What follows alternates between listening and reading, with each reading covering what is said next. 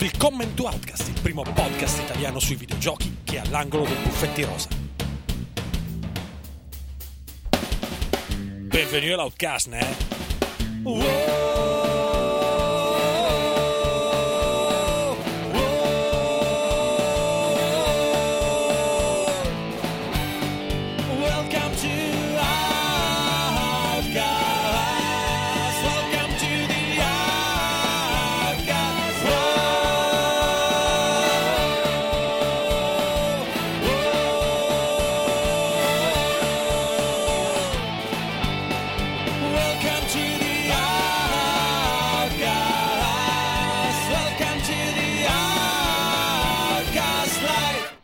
tutti e benvenuti ad Outcast Magazine 35. Io sono il solito Andrea Maderna in veste di culla per bambini. Voi non mi vedete, ma mi hanno visto gli altri e mo- morirò, penso, prima della fine della registrazione.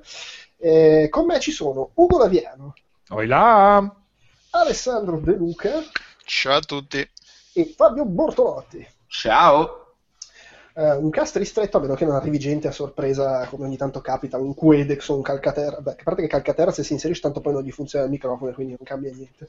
Eh, però, insomma, siamo Facciamo questi. della podcast. scaletta è bellissima, è una bellissima scaletta. Attenzione, addirittura Ah, giù, bella giù- scaletta. Una volta tanto me ne fotte qualcosa, è bellissimo. Ottimo. Se arriva Eh, Calcaterra facciamo il podcast testuale, lui fedele alla linea di giocare roba che di vent'anni fa almeno. esatto, con anche degli enigmi da risolvere per poterci ascoltare, anzi per poterci leggere. E vabbè, e poi c'è una, par- mh, c'è una nuova rubrica con fotone, che però quella è a parte. E niente, abbiamo da chiacchierare di un po' di giochi, fra immagino roba recuperata nel periodo delle feste e le prime cose uscite in questo gennaio 2016, ma si comincia con una roba che, scusate, la bimba qua ha tirato un calcio al microfono, dicevo, dicevo, con una roba in realtà dell'anno scorso, ma che Fabio, se vuoi puoi liquidare con un mi ha fatto cagare e Ma allora, se quello che sto leggendo sia Mario Tennis Ultra Smash, tappa le orecchie a tua figlia perché sennò impara subito le parolacce, è veramente ho le una merda. Una merda con lo scroscio, cioè è come avere la diarrea al decimo piano di un grattacielo e la fai giù e fa quel suono lì. Eh, a me piacciono i Mario Tennis, sempre piaciuti. Tra l'altro, anzi, prima di giocare questo Mario Tennis eh, Ultra Smash eh, su Wii U, me l'ero persino ripreso su Game Boy, così, per, cioè me l'ero un po' rigiochicchiato su Game Boy. E questo qua è essenzial- essenzialmente Mario Tennis senza tutta la roba che mi piaceva di Mario Tennis. Ossia, Boh. eh, zero, mh, zero gioco di ruolo, zero avventura, eh, zero dialoghi, solo tennis. Il tennis una volta era fatto benino, anche qua è fatto decentemente, ma è messo come se fosse un tech demo, cioè anche a vedere la schermata sembra un, um, una demo dell'E3, nel senso che ci sono 4-5 rettangoloni grossi con le modalità, non vengono spiegate, non c'è un- neanche un tutorial per farti capire come funzionano i pulsanti, eh, per farti capire le finezze del sistema di tiro, che ci sono per carità. E, mm, non c'è uno story mode, l'unica la, la cosa più simile a uno story mode che c'è è una serie di sfide una dopo l'altra, sempre più noiose perché non hai niente, non hai nessun mordente.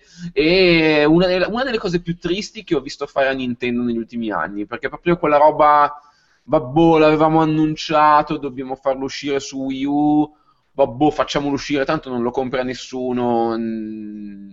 Proprio una merda, proprio una merda. Eh, io ah, e lo dico da grande fan di quelli che erano quelli vecchi di Camelot, eh, quelli... mm, oh, proprio la, la tristezza amarena. Io avevo tradotto quello per GameCube che effettivamente era bello divertente. Eh, ma erano, tu, cioè, ce n'erano veramente tanti belli. Anche io me ne ricordo uno bellissimo anche su mm, GBA. Eh, era tutto- cioè, sono sempre stati belli. Cioè, c'era- era, la- era un bel gioco di tennis con attaccato un GDR fatto dagli stessi di Golden Sun alla fine. E, e invece adesso è solo un gioco di tennis eh, stralasciato lì alla con, cazzo. con attaccata la merda. Con attaccata alla... Esattamente. E ogni swing te ne ritrovi un po' per tutto lo schermo. Che Esattamente.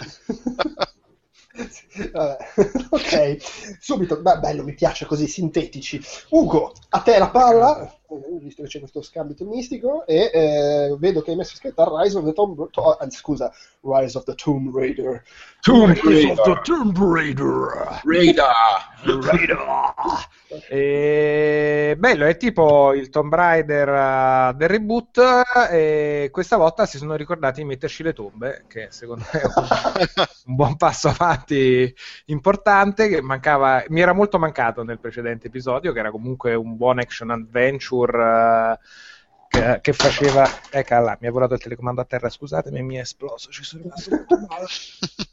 E, e quindi gli hanno, gli hanno messo quello che mancava all'altro. Se l'altro era un, eh, curiosamente, paradossalmente, un clone di Uncharted un po' più poverello, questo torna a essere un po' più Tomb Raider perché ha qualche enigmetto e le tombe che sono delle location uniche, non più dei corridoi con delle trappole più o meno tutte uguali, resciaffolate con un singolo enigma dentro, ma una cosa non cicciosissima come potevano essere quelli originali che entravi nella tomba ed erano 5 ore di enigmi levi, massi, sposta, tira, cala, eh, ma centrati a livello di design intorno magari a una singola idea sviluppata bene che ti dura una singola ambientazione un po' di tempo. E in più c'è tutto il gioco che c'era prima, quindi ti arrampichi con la piccozza, spari alla gente e hai sempre meno rimorsi come non ne aveva già più all'altra. C'è un po' un- una storia con un tratto femminile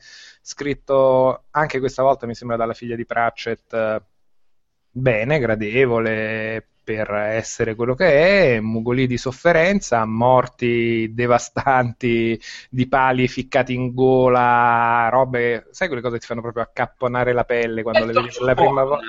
Eh sì, sì, torci budella, buono. E di base è fatto bene, gradevole, certo, nulla di straoriginale, anche qui per quanto ben realizzato e tutto quanto, si vede un po' la sua natura plurigen, transgen che è uscito anche su 360. Poi questi giorni di Family Day, la natura transgender. La teoria del gen, scusa, Sì. la teoria del gen. Eh sì, next gender, è molto next gender, molto next gender, e, no, poco next gender, ma comunque gradevole, non ti dà un'idea di, di povertà, certo, lo vedi che non è quel titolo che spreme tecnicamente le macchine dell'attuale generazione al massimo, ma insomma si difende, è gradevole, ben fatto, insomma, come l'altro con in più un po' più di tombe, questo è proprio, direi. Ma qualcuno ha provato a, a- visto che io comunque un po' al tarlo del retro gaming ce l'ho, qualcuno ha provato a rigiocare l'1 o ancora meglio il 2 di Tomb Raider? Mm, Non no. ho avuto il coraggio perché è uno dei, miei, dei ricordi migliori che ho de- della, passata, eh, della passata, magari. Sì, guarda, un tra, cazzo. tra l'altro, io qua subito, Della- della passata gioventù. Della passata gioventù, sì, tra l'altro io qua subito dico l'1 o ancora peggio il 2, io preferivo il primo. Rico- ho Ah no, io ricordo. nettamente il primo, il 2 a me non era piaciuto granché. Ricordo che eh, al 2 verso metà ho detto vabbè basta. E Sì, no, ma quello con Venezia? boh, mi- a un certo Sì. punto andavi sotto il L'Andrea motoscatto, Doria. sì, c'era il Sì, motoscatto, sì, a me Andrea beh, Doria piaceva. A me il 2 è piaciuto molto. Allora, probabilmente io ne avevo per, to- per quella serie di Tomb Raider lì per un gioco e mezzo e quindi mi sono cagato il cazzo a metà del secondo. È chiaro. La leggo così. Certo. Comprensibile. Il terzo me lo ricordo infelice, anche se aveva la grande novità che la potevi mettere a pecora. Eh, no, scusa. la, polizia della- di Alessandro Di Romolo che si collega per- visto che lui non ci arriva anche da noi. Sì, no, è qua, è qua a Parigi, ma il terzo aveva le orecchie poligonali, Lara, ricordo chiaramente questo. Tra l'altro il terzo è la prima volta che una mia recensione ha fatto incazzare un PR, e parliamone, era per un sito amatoriale, Era tipo, guarda cosa scrivo nel 98, e per gli effetti ne avevo parlato male, ma vabbè. Il terzo manco mi ricordo qual è. Comunque no, il primo... Ma perché chi è? Tu Fabio ci hai rigiocato? Io ci ho giocato, ma non ci gioco da- ovviamente da una vita. E mi ho dei. cioè, sentendo parlare Ugo delle tombe e degli enigmi, ho proprio pensato: cazzo, quanto tempo è che non entro in una stanza gigante a muovermi in giro, tipo Prince of Persia, quello in 2D, per capire come cazzo girare le leve e fare. Eh, più o meno da lì. No, vabbè, magari, magari proprio il primo dei Prince of Persia, quelli lì, Sabbia nel tempo, era un po' ancora quella Beh, cosa. però era super light. eh, Sì, sì, comunque, no, cioè, Tomb- ogni stanza si risolveva abbastanza in fretta, diciamo. Sì, sì, sì.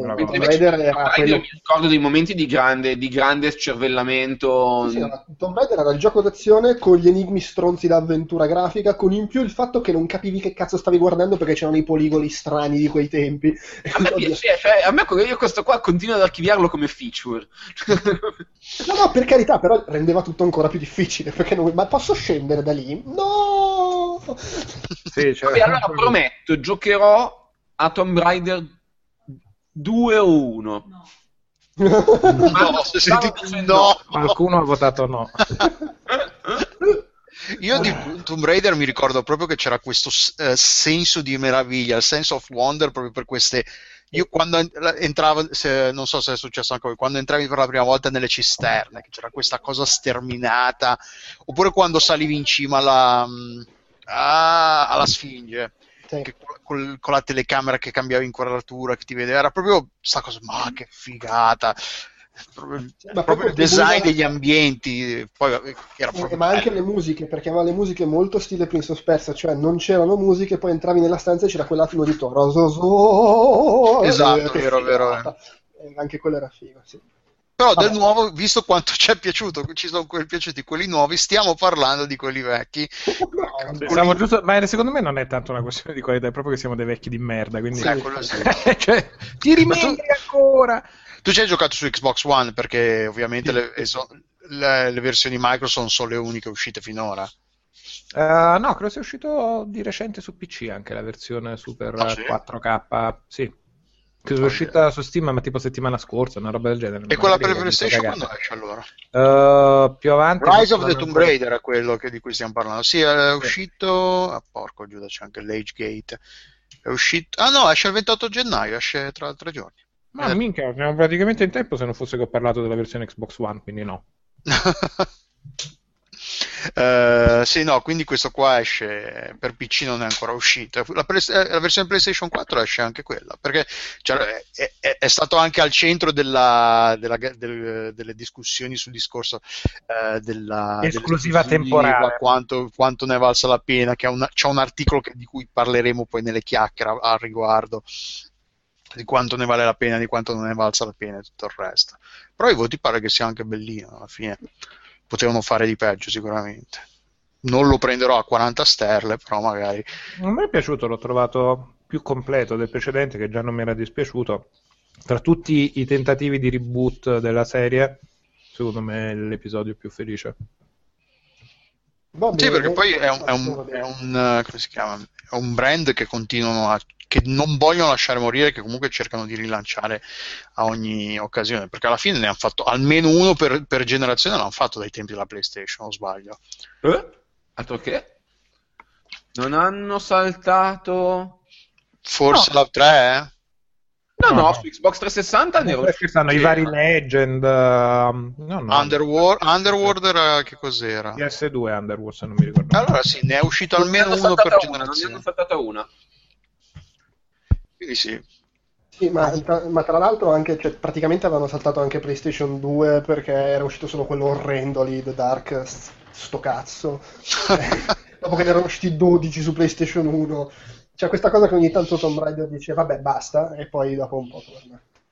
Eh, Ah, a proposito di roba, già che lo vedo qui, a proposito di roba uscita per PC, una cosa velocissimamente che non ho messo in scaletta, ma lo dico, ne parlo velocissimamente. È uscito per PC Dragon's Dogma Dark Arisen, che a Ugo, io e Ugo, a cui Ugo, tu hai giocato la versione normale di Dragon's Dogma miliardi di anni fa su 360. Sì, avevo giocato la prima uscita light senza poi l'espansione. Io avevo giocato The Dark Arisen, che era il- praticamente se compravi The Dark Arisen c'era il gioco normale più le, le zone di livello alto eh, aggiuntive, che tra l'altro sono raggiungibili immediatamente perché prendi una barca nella zona in- sulla spiaggia, ini- letteralmente sulla spiaggia iniziale. Quindi se tu vuoi andare a, a farti massacrare, a one shottare dai mostri, puoi andarlo a fare. E per, i- per PC, per chi, chi ce l'ha, io non l'ho preso, però ne sto leggendo bene. Se, se avete un PC non particolarmente potente, perché comunque è un remake di un gioco 360, eh, ne vale molto la pena. A me era piaciuto molto al tempo. Eh, è un, se vogliamo, una specie di Dark Souls, eh, però molto più all'aperto. eh, perché? Che stai facendo? Beh, Dark Souls secondo me è un po' rischia di essere un po', non so come dire, fuorviante. Mm, cioè, è un gioco, cioè, si ha il personaggio in RPG, si crea la, la classe, si combatte con questi mostroni enormi, però non, non- non è a missioni alla Monster Hunter che ti dici tu vai lì solo per combattere quello. È un open world e, può capitare di tutto. Eh, eh, comunque no, ne vale la pena. Se avete si trova una trentina di euro su, su Steam, quindi non è neanche a prezzo pieno. È un gran bel gioco, a me era piaciuto un sacco, con una componente online anche originale e interessante.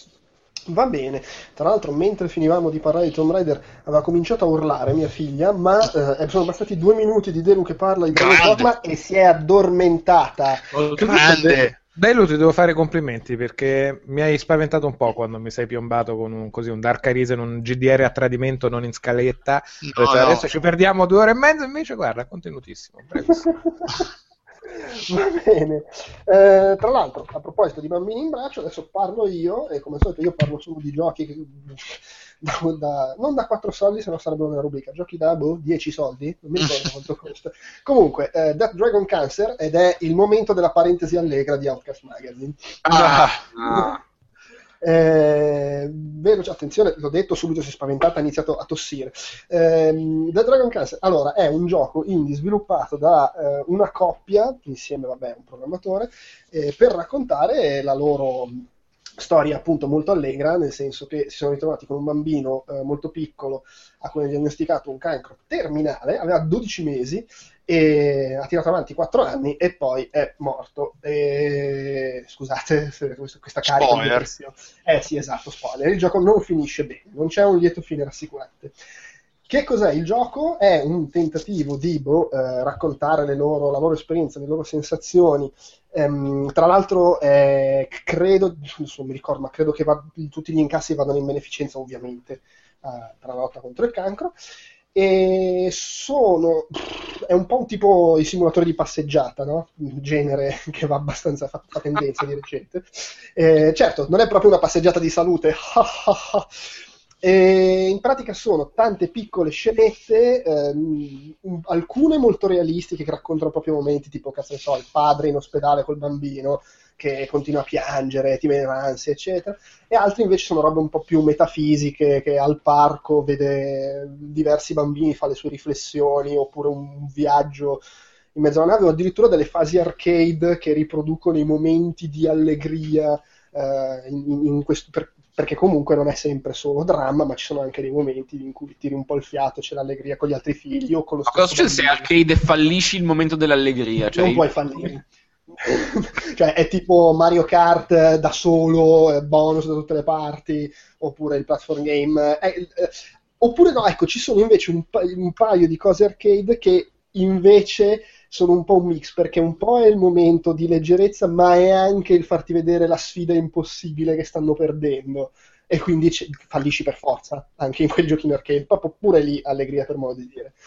Eh, non- consigliarlo potrebbe essere un azzardo perché magari uno non c'ha voglia di farsi venire la depressione quando gioca. Sì, vabbè, però Eh, io devo, di- allora, devo dire, il contesto, No, cioè, è chiaro, sì. un'idea, non è che siete tutti rincoglioniti, vero? Perché ci ascoltate, un po' sì perché ci ascoltate, Esattamente. ma Anzi- questa parentesi. se c'è qualcuno il che ci ascolta in diretta è doppiamente rincognito perché vuol dire che ci ha dato anche dei soldi.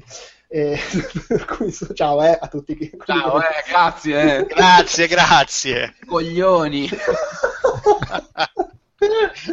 Eh, cosa stavo dicendo? Ah sì, ehm, devo dire, a me onestamente ha lasciato un po' freddo, che voglio dire, con una bambina appena nata dovrei essere vittima facile.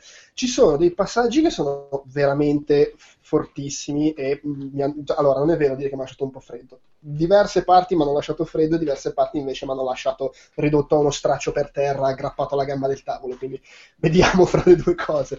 Eh, c'ha il fatto che sono molto religiosi i due, quindi c'è molto anche una componente religiosa e ogni tanto partono con dei pipponi infiniti su, su- su- su questo tema, che già di base a me un po' sfiatano.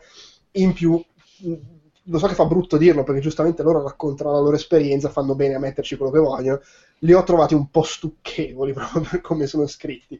Che mi rendo conto è poco carino, però oh, eh, potrò dire che secondo me non è tutto, tutto bellissimo sto gioco. Beh, ci, il fatto che ci abbiano messo sentimento e passione non vuol dire che, gli, che l'abbiano scritto bene. Cioè... Ma ha delle parti ah, che poi... sono bellissime e delle parti che secondo me funzionano meno. Nel complesso, comunque, le parti che funzionano sono talmente forti, talmente belle che se a uno può interessare questo tipo di esperienza che ti strazia, secondo me eh, merita, eh, al di là del fatto che poi alcune delle parti che mi hanno lasciato freddo mi hanno anche magari lasciato freddo per una questione di sensibilità personale e chi eh, è più vicino a quei temi magari l'apprezza di più. Altre parti secondo me sono proprio bruttarelle, però vabbè. Sì, ma poi soprattutto quando uno fa un'opera e la diciamo pubblica e rende pubblica a suo modo a pagamento, poi è chiaro, rispetto per una situazione personale super drammatica, ma uno non sta criticando la loro vita, sta parlando di un'opera e quindi cioè, quello che funziona e uno ha tutto il diritto di dire pure quello che non gli è piaciuto. No, no, certo, infatti, però vabbè, no, comunque, comunque mi è, cioè nel complesso mi è piaciuto. Chiaramente è un gioco in cui non fai un cazzo d'altro che andare in giro, cliccare di qua e di là e ogni tanto c'è un giochino arcade brutto, per cui bisogna anche sapere a cosa si va incontro, ti deve interessare. Un bello strillo sulla copertina. non fai un cazzo e quando fai qualcosa è brutto. diciamo che se ti, aspetti, ti interessa l'elemento più di gameplay classico non è il gioco che fa per te, ma immagino che uno se ne renda conto anche senza che glielo dico io. Quindi Dead Dragon Cancer, eh, il momento allegria chiude, si chiude qua, credo, non lo so. Eh, Delu, vuoi parlarci di questo Metal Gear Online eh, PC se riesco a giocarci ancora un po'? Breve, breve, perché ci giocato, non ci ho giocato tantissimo. E non, mi, è, è, è, il multiplayer online di uh, The Phantom Pain, che non so se sia già disponibile su console. Su console è stato disponibile ben prima che su PC. Ah, da, da allora eh, sì, m- f- meno di un mese dopo il lancio. Mi sembra Perché su PC è appena uscito, è uscito tipo la settimana eh, ma scorsa. si sapeva, eh, lo dicevano che sarebbe eh, E l'ho trovato, è, è un'esperienza bizzarra perché è una cosa che non necessaria, nel senso che è un gioco. Metal Gear Phantom Pain non è un gioco a cui giochi e dici, eh, però ci fosse il multiplayer, cazzo. Assolutamente no. Eh, però ed è anche una cosa che mi ha fatto pensare, ma perché ci hanno speso dei soldi? Perché non, è, se, non, non mi sembra una cosa che spen, spinga le vendite del gioco, soprattutto su PC e soprattutto così tanti mesi dopo l'uscita. Uh, il gioco in sé è comunque una cosa carina, interessante ed è molto, uh, cioè non è molto, è praticamente il gioco in single player tra, eh, trasposto in, in, uh, in, un ambiente multiplayer. Quindi fa- si possono fare le stesse cose che si fanno in single player. Quindi si può sparare e ammazzare tranquillamente, però si possono anche eh, abbattere i nemici in maniera non letale come si fa in, in single player, con le pistole soporifere, con le, con le armi che, che stordiscono. E per ca- se per caso vi capita, può succedere che magari c'è il cecchino che non si guarda attorno, si può arrivare alle spalle, stordirlo con la presa al collo e poi farlo volare via col Fulton, com'è in italiano Fulton? Col, col pallone che porta via il, che estrae il soldato. Eh, in, quel, in quel senso è una, è una cosa abbastanza divertente, un po' bizzarra eh, però... anche un, un, tot di regole sue specifiche della modalità online che a livello di design secondo me sono interessanti. Io per il poco che ci ho giocato su console l'ho trovato un po' legnosetto, cioè quello che funziona bene in un'esperienza in singolo come sistema di controllo può risultare un po' più legnoso e frustrante quando stai facendo una cosa a squadre un po' tattica e con delle regole particolari. Le regole particolari e le modalità particolari che ha però sono molto interessanti secondo me la cosa di appunto che stimola anche là nel multiplayer molto il fultonare, l'essere stealth, la possibilità di avere dei, dei, bonus, delle cose particolari che aiutano la squadra, per cui c'è il ruolo di quello che tagga tutti e poi rende visibili anche agli altri uh, i membri avversari che ha tanato lui, la possibilità di scambiarsi il saluto con un amico particolare all'interno della stessa squadra e quindi teletrasportarti quando rinasci vicino a lui. Sì, cioè, un, un sacco di cosine sfiziose perché ha tipo la personalizzazione del soldato riprende un po' quello che si è visto in Call of Duty, quindi si possono scegliere questi, si hanno quattro slot per queste abilità, quelle un pochino più potenti ne prendono due, eh, almeno al livello, perché io poi non sono andato tanto su, quindi non, magari ci sono anche quelle che ne prendono 3 o 4, non lo saprei. Eh, quindi eh, ci sono queste abilità che permettono di personalizzare il, il soldato. Inizialmente si hanno questi ruoli, scout, sniper, stealth, eh, queste cose un po', un po' standard. E, però sì, poi ci sono tutte queste, la bombetta che, che, che, che fa il, segnala la presenza di nemici in una certa area. Eh, è un divertissement, se vogliamo, è una cosa un po' che non, è difficile consigliarla come cosa ah, se non avete ancora preso Phantom Pain su PC ora è il momento perché c'è anche il multiplayer online. No, quello no. Però se, ora che c'è è gratis se vogliamo, un DLC gratuito, possiamo considerarlo in, in, un certo senso. È una cosa interessante, anche un approccio appunto diverso a un multiplayer, a un gioco che, che, che non, non, lo pensi multiplayer, perché l'esperienza di Metal Gear Solid non penso che sia mai stata immaginata multiplayer, a parte quel, l'uscita che hanno fatto cos'è nel 2008 con Metal Gear Solid Online, qualcosa del genere non so neanche come sia andata, se sia ancora vivo o no. Eh, questo sì, invece... Cos'era su, su, PlayStation 2, no? C'era... No, scusa, PlayStation 3 c'era Metal Gear Online. Sì, qualcosa del genere, sì, sì. Forse era che lo vendevano col, col, addirittura col... No, mi confondo con Final beh, Fantasy XI. Beh, sì. comunque era legato a Metal Gear Solid sì, sì, sì. Eh, 4. E, e questo, no, questo è un è un multiplayer competitivo e cooperativo classi, più classico alla Call of Duty se vogliamo, senza avere quelle pretese competitive, senza avere quella, quelle pretese di precisione, di, di, di, di, scontri a fuoco, è un pochino più eh, approssimativo per tante cose, però ha, ha, ha, delle cose interessanti, concordo con Ugo. Quindi sì, basta, finito. Va bene, io intanto vi comunico che, visto che si era addormentata, ho osato addirittura sedermi. Gosa il goseriano se... Pensavo, ho osato addirittura sedarla. No. Non arrivo a metterla a letto, però sono qua seduto col gomito sulla scrivania per sorreggere i miei muscoli ormai distrutti. Ehm, Fabio, attenzione, è il momento attualità.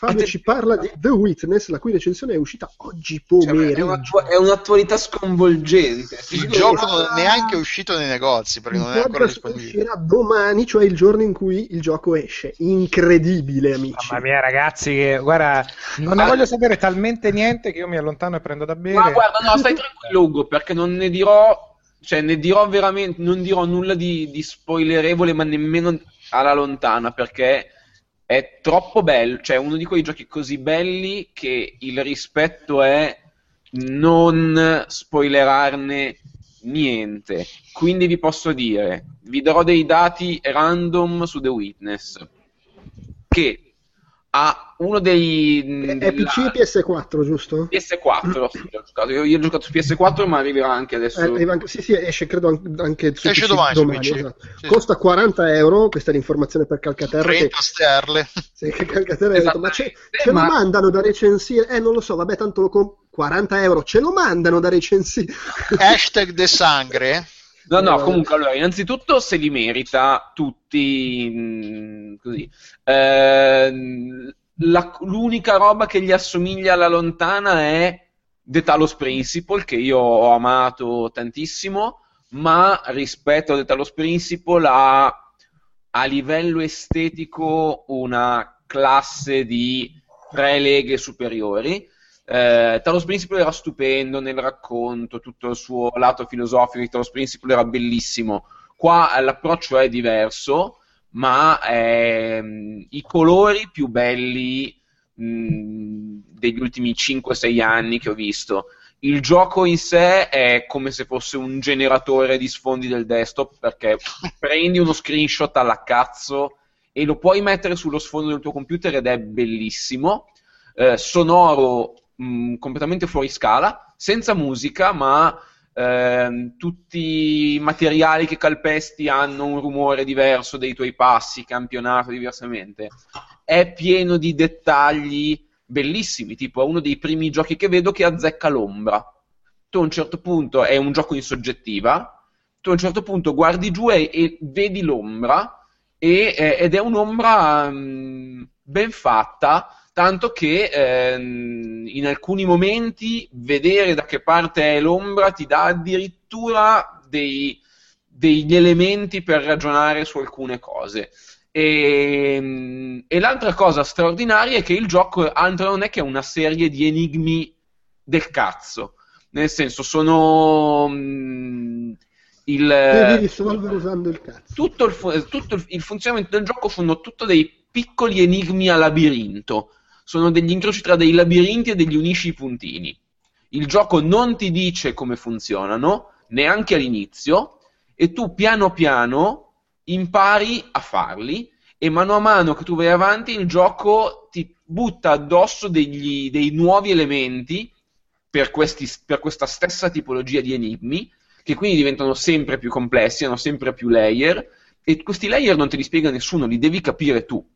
E, ed è bellissimo, cioè una, è un, a livello di game design è, è un esercizio di stile di game design perfetto che è così bello e così ben motivato, così ben strutturato, così fatto con attenzione e amore che non sembra un, un esercizio di game design perché eh, ti eh, cattura come, un, come un, con, una, con, la storia, ti cattura con l'atmosfera, ti cattura con, anche con lo stesso incalzare di questi rompicapi.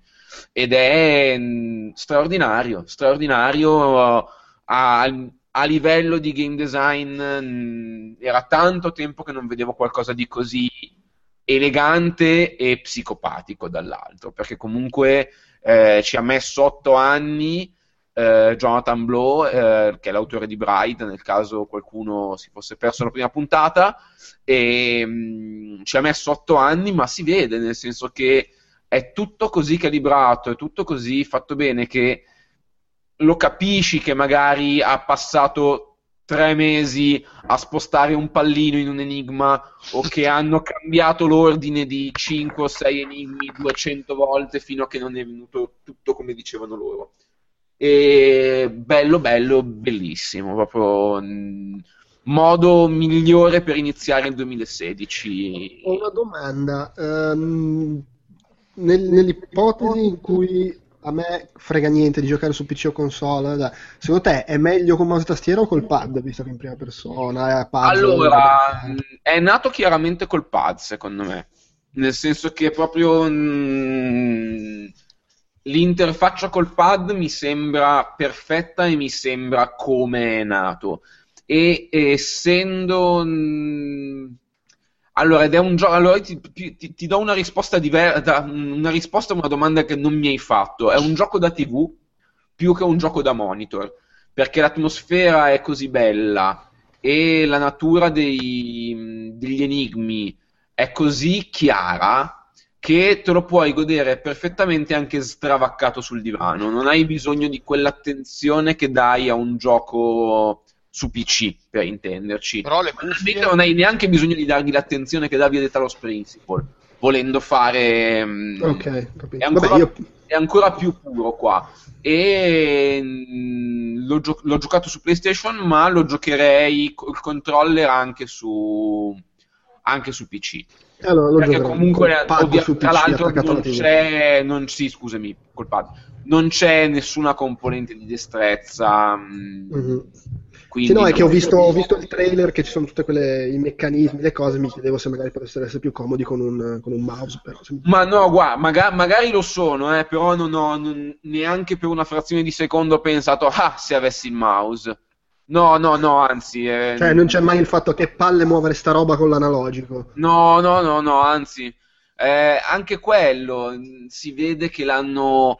che hanno iterato, che ci hanno lavorato tantissimo, perché proprio quella roba lì è, è proprio bella. Uh, feedback sonoro giusto, uh, velocità di come si muove giusto. Um, è tutto giusto. Cioè, veramente... lo, lo, lo, chiedevo perché so che non c'entra fino a un certo punto, però tu hai citato The Talos Principle. Ora, già lì stai a bestemmiare perché non capisci cosa fare. Piazzare in giro le torrette di Talos Principle col pad, onestamente, pre- ho preferito farlo col mouse e spostare no, no, no, no, no, non c'è nulla. A, a, proprio per quello ti dicevo. Questo è un è un gioco da, da TV sbacco sul divano perché non c'è mai una componente di, di precisione, non c'è, non c'è né destrezza né precisione, ecco, diciamo. Ok, capito. Bene. Ottimo. E comunque bom- cioè, bomba totale, prendetelo, mh, quello che costa lo vale e mh, se ne parlerà a lungo secondo me. Va bene. Eh, e- e abbiamo già il tuo Goti del 2016. Bah, basta- guarda, ma se- secondo me lo sarà di molti, è che poi si, si- è facile dimenticarsi i giochi che sono usciti a gennaio quando poi si parla di Goti, però... Cioè, poi quando non sono i blockbusteroni di cui si cont- Ma in realtà anche, in anche nel caso di quelli, se escono a gennaio, o è GTA 5, vabbè, o Sì, se no lo so, io questo lo archivio come blockbusterone, è ovvio che non è costato mh, uno sproposito come, come altre cose così, però diciamo che è l'uscita indie a AAA questa per me, come categoria. Beh, vabbè, sicuramente in quella fascia di giochi di mezzo che gli sviluppatori indie stanno iniziando a riempire, che era un po' scomparsa, se vogliamo. Esatto. Insieme ai vari Elite, Star Citizen, eh, teoricamente quello di Ninja Theory e così via.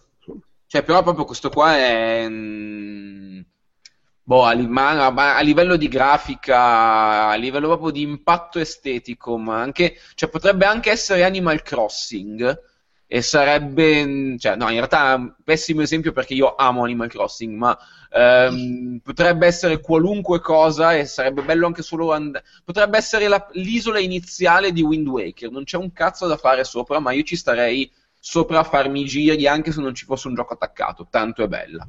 Ok. Quindi ti piacerebbe la versione Proteus di The Witness? Sì, e comunque si vede tanto che, hanno, mh, che a un certo punto Jonathan Blow ha giocato a Proteus o Proteus, eh, Sì, ma- o Proteus a seconda dei... Proteus. Così, no, no, è proprio bellissimo, bellissimo. Giocatelo, e- giocatelo, giocatelo. Godetene. Va bene, Ugo, invece com'è Amplitude? Che comunque, dai, è abbastanza recente pure lui. Eh, beh, sì, sì, sì, abbastanza. Com'è Amplitude? È abbastanza... è molto Amplitude, ovvero sono gli Harmonix che ritornano alle, alle loro origini e quindi dopo Frequency su PS2 fecero per l'appunto Amplitude, di cui questo è in parte un remake con una colonna sonora con molti brani nuovi. Però di cosa stiamo parlando? Stiamo parlando degli albori del rhythm game all'occidentale. Cioè i ragazzi che poi sono andati a fare, a, a ideare Guitar Hero e Rock Band, prima di, di creare quei due mostri che hanno scalato vette e classifiche, invaso le case con chitarrine di plastica, batterie e qualsiasi altra cosa, avevano fatto appunto Frequency Amplitude. Di cosa si tratta? A me piace Tra- sempre ricordare che prima di fare Frequency Amplitude avevano fatto Karaoke Revolution per Konami, che all'epoca faceva i giochi musicali solo in Giappone e non sapeva cosa aveva per le mani, e hanno detto tranquilli, ci pensiamo noi, e hanno fatto Esatto. Guitar Hero, e gli hanno buttata in quel posto a Konami. Esattamente. Esattamente. E qui si tratta appunto di quello, di origini intese come eh, un gioco che utilizza, volendo, tre tasti più la levetta analogica per eh, farti comporre le, le singole tracce che vanno a comporre una canzone. Quindi hai la base della batteria con la sua sequenza di note, hai la base con l'eventuale chitarra, con il piano, con i vocals, con i synth, sono tutte delle piste che vanno verso l'infinito di cui tu fai una sequenza di note, completata quella sequenza di note, per un tot quello strumento ce l'hai attivo e passi al successivo, se sei molto abile in combo e via. E tutte queste tracce sono composte in realtà da dei segmenti di una nota a sinistra, una al centro e una a destra. Sembra molto sempliciotto volendo detta così, ma quando si No, inizia no, ad, io mi ricordo l'originale. Quando si fa a livello superiore i primi due, quindi in zona hard, è già una roba da strapparsi i capelli, perché richiede una destrezza nel premere questi tre tasti più lo spostarsi da un binario all'alto, all'altro abbastanza elevata. Uh, da un punto di vista audiovisivo e sonoro è molta elettronica, molta una roba, volendo old school nel suo essere elettronica, con quello che si avverte probabilmente se non, si ama il genere è il gioco sbagliato se non si ama il genere, perché manca tutta quella varietà che uno è abituato ad associare ormai a quei generi, che se non ti piace la canzone di quel tipo là ci sono altri 200 generi e stai a posto magari, eh? mentre qui è molto concentrata su quello e anche qui con brani più o meno riusciti. C'è per Fabio che è un grande amante di Necrodancer, Crypt of the Necrodancer, c'è uno dei brani più belli che è tratto dal È gioco, vero. sia quello del Vendor che è divertentissimo, è molto Oh, carino. Il gioco ha anche una modalità sia coop, diciamo a squadre in 2-3 che competitive, dove però un po' ci si pesta i piedi a vicenda perché ti sposti da un binario all'altro, ma soltanto un giocatore sta su uno dei binari, a prescindere che le cose le sommi o meno, rischi più di, di farti danno, per quanto sia ovviamente divertente tenere il ritmo in due o sfidarsi in due, con vari malus o bonus che rallentano, moltiplicano, cose varie che volendo ci sono anche nel gioco in singolo. Molto belli gli effetti visivi con oltretutto qui entriamo diciamo tra virgolette in zona spoiler ma il livello finale con il bon- diciamo bonus finale è una roba di un aggressivo audiovisivo. Fabio l'ha visto si era qui a cena. Mamma mia. È una roba che fa una specie di simil finto effetto 3D senza occhialetti fatto apposta per scassarti il cervello mentre disarmonizzato, non so come dire, come se ci fosse una doppia immagine a schermo sovrapposta. Quindi la tua difficoltà è riuscire a leggere il binario su cui ti devi muovere mentre è tutto sfasato. Una roba altro che avvisi sull'epilessia perché ci sono dei flash. Immagino la gente con un rivolo di bava a terra se per caso ha quel problema lì che non recuperi mai più. Sangue dal Per- naso. Persa in un gorgo. Se No, no, si è ama il veramente- genere. cioè, è veramente estremo come lo sta dicendo Ugo. Non, è una, cioè, non, non sta esagerando, è proprio una roba che dici, eh, siete matti, ma è molto bello. Ma e si riesce a fare, magari perché uno ha i superpoteri dati dall'allegria e dalla simpatia, ma si può comunque gestire. Certo, molto extreme anche a livello audiovisivo da quel punto di vista dei livelli finali. E in genere per il resto è quella roba un sacco di colori, un sacco di robe simile electronic eh, sullo sfondo. Si vede un po' che è a metà tra tra il remake moderno e il low budget, eh, medium budget eh, moderno. A me è piaciuto perché mi erano piaciuti molto gli originali, però secondo me effettivamente un po' la, la colonna sonora rischia di essere un po' monotona anche amando il genere e, e un po' il pesucchio degli anni su certe cose lo, Lo lo-. Lo mostra. Detto questo, D'altra, d'altra parte è anche un gioco nato su Kickstarter eh, per, Per- dicendo per- faremo. Amplitude e quindi alla fine... Esattamente, io là ci sono cascato, poi cascato, sono molto felice dell'acquisto che ho fatto e del supporto che gli ho dato perché poi a me cercavo esattamente quello, loro sono stati molto chiari sin da subito su cosa andavano a fare e quindi quello volevo, quello ho ottenuto. Con tutti i, i- però i- se del caso per chi lo prende a occhi chiusi non ne sa niente oggi. Guardatevi un paio di video, se vi piacciono le canzoni e l'idea vi sembra sfiziosa, merita.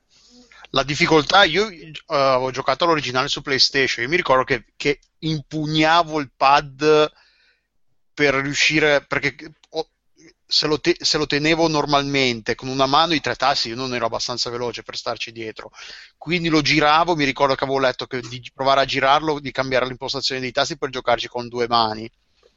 E- Eh, sì, io qua ci gioco con due mani, in effetti. Ah, ok. Vera- io me lo ricordo veramente difficile. A livello di grammatica è un po' curioso perché usi i dorsali, che però sono tre note come se fossero una a fianco all'altra, ma invece usi L1, R1 e R2, che all'inizio fa puoi usare strano. quelli o anche i tasti frontali, no? Io usavo i tasti frontali, io mi ricordo che sì. usavo X. eh, I tasti sì. frontali è più difficile per l'appunto perché fai fatica ad avere, non riesci ad cioè o lo I, tieni i tasti frontali io lo trovavo buono quando decidevo, ok, gioco con due mani. Mm, mm, mm, mm. Perché mettevo, lo appoggiavo proprio il pad, mi mettevo sopra con i coglietini. Esattamente, se lo appoggi e ti metti sopra con i ce la puoi fare, però considera che devi anche spostare, cambiare di binario, quindi sì, Sì, no, vero, là, sì. rischi un Eh, po' di vabbè, spostarlo. cioè, come giri giri Secondo me con i, con i dorsali lo straniamento iniziale c'è, ma quando entri nel meccanismo diventa talmente quella cosa come suonare uno strumento per cui dici ma che cazzo sto facendo con le dita, ma Sì, invece viene... cosa? Mi cagavo un Cioè- po' il cazzo. No, però in effetti su- era su PS2 per cui non c'era sto problema. Forse mi ha cagato il cazzo quando l'ho provato su PS4 alla GDC il fatto che il dorsale basso fosse un grilletto. Mm. Mm. Quello un po' mi dà fastidio perché ovviamente ha più gioco nel, Mm. quando lo premi velocemente, però boh, eh, ci, ha giocato, ci ho fatto due partite, eh, non è- Sì.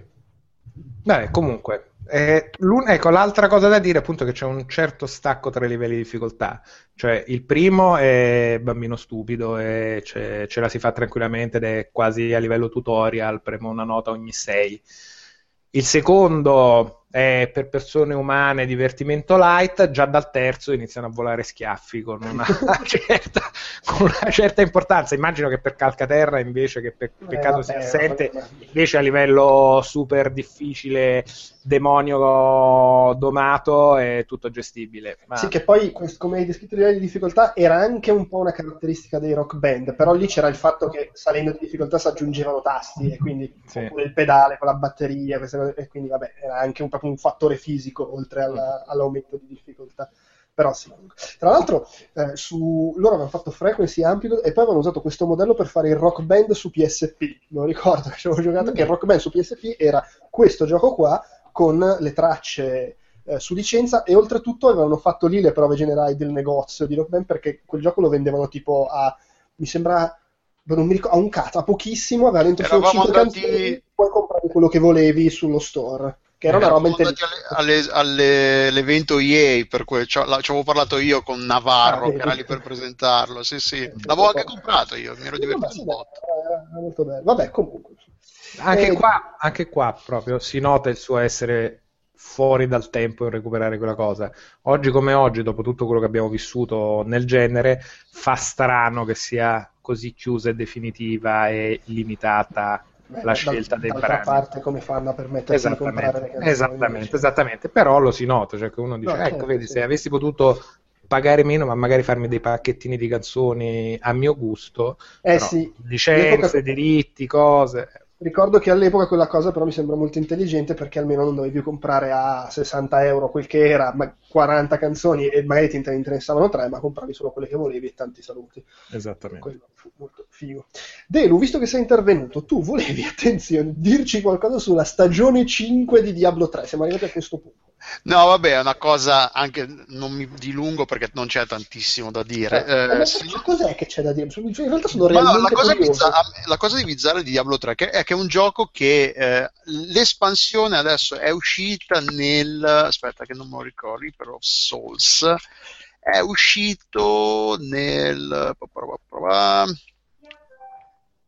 eh, 2014 19 agosto quasi due anni fa. E di- qui- da, da allora non- eh, Blizzard non ha più venduto nulla a riguardo però continua ad aggiornare i, eh, contenuti almeno su PC su PlayStation la versione PlayStation 4 questa feature non ce l'ha purtroppo mi spiace per voi e cosa sono? Praticamente la stagione, eh, ed è la quinta appunto, all'inizio della stagione si può creare un nuovo personaggio che parte da zero e quindi deve ricreare tutto, ma ci si mette veramente pochissimo perché è un po' accelerato il processo di, di- di, eh, crescita di livello per arrivare al cap e incominciare a fare le cose serie.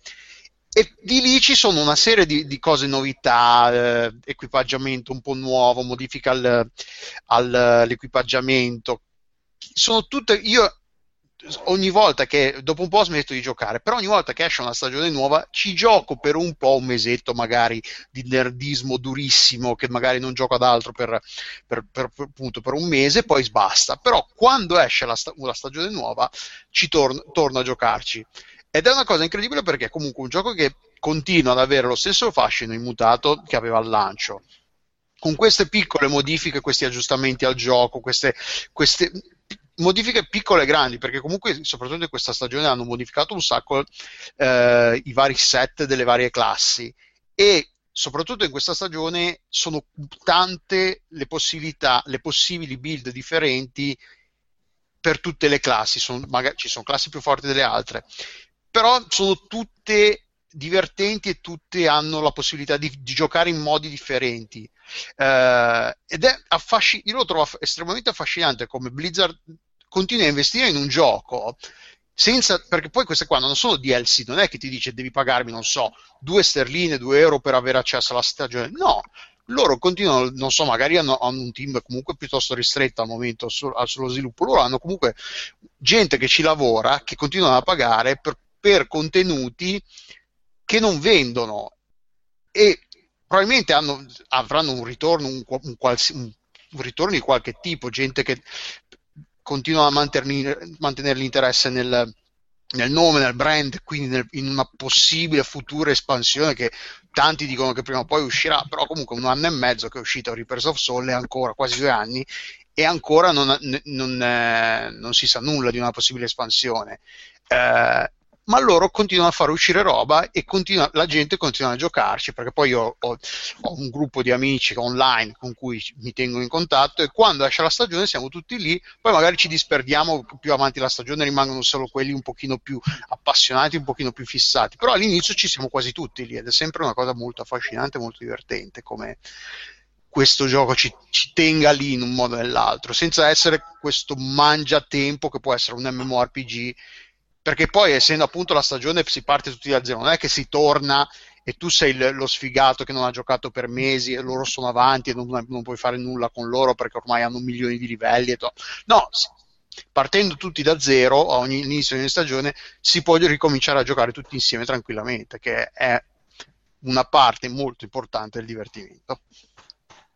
Bene. Però okay. su PC, su, solo su PC sta cosa qua, su PlayStation le stagioni non esistono. Non, cap- non, so, non so, che motivazione ci sia dietro. Se, eh, non penso che sia una questione tecnica, forse un'implementazione questione di network su PlayStation, no. boh, non saprei, però è strano. Su console non c'è più la mezza stagione. No, non c'è. Va bene, allora prendo la parola io e eh, intanto vi segnalo che sono di nuovo in piedi perché durante The Witness si è svegliata. Faccio anche il momento clickbait, eh, mostro a chi ci segue in diretta, mia figlia. Ah, questo sfruttamento dei minori. No, piano eh, che ci addormentiamo noi. eh, allora, eh, due parole su Pixel Galaxy, che è un piccolo gioco uscito credo a novembre-dicembre, di cui fra l'altro avevo sicuramente già parlato in un vecchio podcast sulla GDC e non è che ci sia poi molto di nuovo da dire, però insomma lo segnalo visto che nel frattempo il gioco è uscito.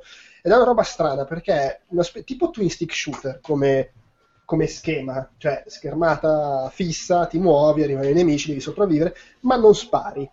Eh, quello che fai è tu controlli questo pixel e col pixellino, se, se beh, ti colpiscono i proiettili, muori. Se vai addosso ai nemici, se riesci a toccarli, ti si attaccano eh, al, al, pixel e, non c'è un limite a quanti ne puoi agganciare.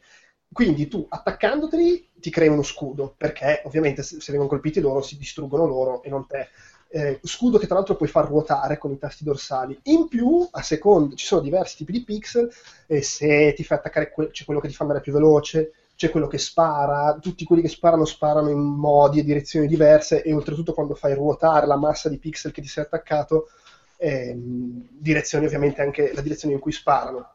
E quindi viene fuori questa cosa strana in cui comunque tu attivamente non spari mai, però ti attacchi attorno della roba che spara è il classico gioco in cui tu parti e vai avanti finché non ci resti secco, però ogni 100 secondi c'è un boss e se riesci a scon- sopravvivere al boss eh, hai finito quella modalità, perché le modalità sono i livelli di difficoltà e c'è tipo easiest, easier, easy, normal, hard, harder, hardest. Io sono credo arrivato a normal per il momento. Più vabbè, poi c'è il boss rush e cose del genere. È un giochino molto semplice, molto carino, l'idea, l'idea, è simpatica e alla fine cioè, quello che devi fare è muoverti come un matto, diventa proprio bullet hell quando poi si riempie di pixel, spari e cose del genere. E, ed è divertente la meccanica perché di fondo quello che devi fare è andare addosso ai nemici evitando i loro proiettili perché così te li attacchi e hai un modo per difenderti e per, per attaccare tu stesso. Uh, Questo per PC, tra l'altro, sto guardando. Sì, per, non so se poi l'hanno fatto anche per console o no. Per, credo che sia perlomeno anche per Xbox One, perché mi sembra proprio che io l'avevo provato all'evento di Microsoft, quindi dovrebbe essere anche su Xbox One. Non so se c'è anche su PlayStation 4, onestamente. Uh-huh. E, boh, questo è Pixel Galaxy. Fabio. Sì. Eh, Just Cause 3. Just Cause 3. Che figata. Allora. Ehm, insomma, cosa posso dire? Innanzitutto è tutto quello che a livello di gameplay avrei voluto da GTA. Nel senso che è, è proprio tutto giusto. Cioè, è, un, è, un, è un gioco completamente cretino, ossia prendete il classico free roaming eh, da, da GTA e fatelo cretino al massimo. Puoi aprire il paracadute al volo in qualunque momento, puoi aprire la tutelare al volo in qualunque momento, eh, puoi usare dei rampini eh, per tirarti col paracadute con la tutelare per attaccarti alla roba che passa, puoi usare i suddetti rampini per legare due oggetti, eh, tipo una mucca a un elicottero. Um, puoi eh, piazzare mm, bengala che poi esplodono nel culo alla gente, eh, per, fissando la gente a una mucca, cioè puoi, se tu fissi un, um, una mina a, a, una suora e attacchi la suora a una mucca e poi fai partire la mina, la suora inizia a girare come una trottola intorno alla mucca e insomma mh, mm, cretinaggine totale ma fatta bene il gioco è in sé è anche abbastanza ripetitivo, tra virgolette, nel senso che a parte alcune missioni che si fanno, missioni più articolate, missioni da GTA praticamente, il grosso del gioco orbita intorno al, alla liberazione di cittadine e basi. Si liberano tutte nello stesso modo, devi distruggere un tot di cose e eliminare un tot di altre. Eh, la cosa divertente in realtà è che il, il, le cose che puoi fare, la, la quantità di cose che puoi fare succedere e il modo in cui il sistema di causa-effetto del gioco è così fatto bene ed è così divertente che anche se devi prendere 20 volte la stessa base, ehm, lo fai in, in, modi sempre diversi. Tanto che eh, dopo aver finito il gioco io ogni tanto mi ehm, rioccupo le basi, c'è proprio l'opzione t- teletrasportati in questa base e rioccupala, quindi te la devi liberare di nuovo da capo perché puoi fare numeri stupidi e idiozie così, insomma, proprio mh, mm, di una cretinaggine infinita, anzi vi, se non avete guardato vi invito a guardare lo streaming che abbiamo fatto io Babic e Marco Auletta quella sera. E, mm, insomma, vi dà l'idea di, di, quanto è stupido e quanto in realtà è bello. Perché comunque la figata di Just Cause 3, secondo me, è che si prende per il culo, cioè no, non si prende sul serio e nel non prendersi sul serio azzecca un sacco di cose. Che poi era un po' anche la cosa del secondo. Il secondo è vero, però. Facevi le missioni e ti rompevi in, le palle in fretta perché poi c'era, quando c'erano perso- quei personaggi stronzissimi, quello, quello, che poi è diventato il meme con quel nome stupidissimo. Cos'era la donna, forse? Sì, ma, ma ce n'erano di tutte. Cioè, ma anche qua, se vai a vederlo, è pieno di puttanate così. Però l'equilibrio di. Mh, l'equilibrio, cioè, è più consapevole nel suo essere pirla questo gioco. Anche, cioè, non, non, che il 2 cercasse di essere serio, ma qua l'equilibrio tra gameplay e idiozia, secondo me, è nell'equilibrio perfetto proprio. E mm. insomma, quindi consigliatissimo. Tra l'altro, poi ci sono. Mh, mm, eh, la community è già attiva, sta, c'è gente che sta creando la mod ehm, per giocare in multiplayer ehm, tipo GTA Online, eh, c'è gente che si diverte anche solo a loggarsi per fare le impalcature buffe con i cavi, ehm, c'è gente che sotto Natale eh, ha trovato lo slittino e quindi ha, ha attaccato allo slittino tre renne che poi non erano renne e ha piazzato le mine sul culo alle renne e poi è decollato con... Eh, insomma, è, mm, è questo tipo di cosa è questo tipo di cosa. Ma quindi tu hai voluto molto male al voto medio che ha preso online questo gioco? Assolutamente, secondo me è la riprova che la gente non ci ha capito un cazzo. No. Bene così. uh, Ugo, dimmelo. Tu invece stai giocando con la roba lì, quelle cose strane con le statistiche su Wii U. Minchia, quante statistiche, ragazzi. Ecco, questo ci sono rimasto malissimo che, era, che è per Wii U, perché ero convinto che fosse per, per 3DS, ho detto sì, lo prendo, eh, e poi no, non posso. No, vabbè, c'è il uh, remake del precedente su 3DS che comunque merita se non l'hai giocato. No, allora sì, ok. Cioè, anzi, per, per molti è superiore quello a questo, quindi cioè, comunque non ti sbagli. Se ami il genere, e non l'ho mai giocato l'altro. Prende. Allora, com'è Xenoblade uh, Chronicles X? E il nuovo Xenoblade uh, Chronicles uh, ma X che arriva su Wii U è il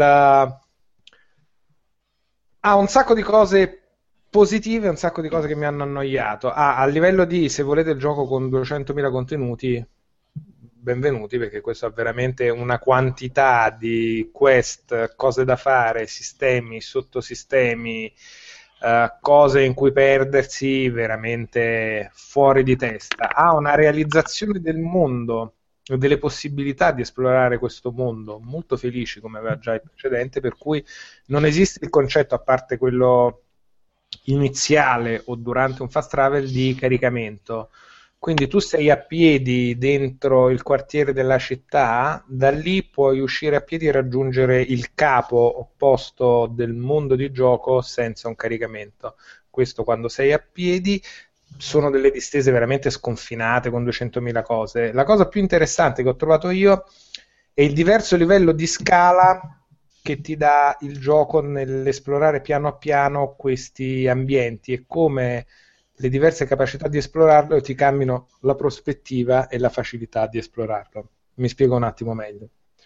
Parti che sei il classico personaggino a piedi, per cui saltelli, fai.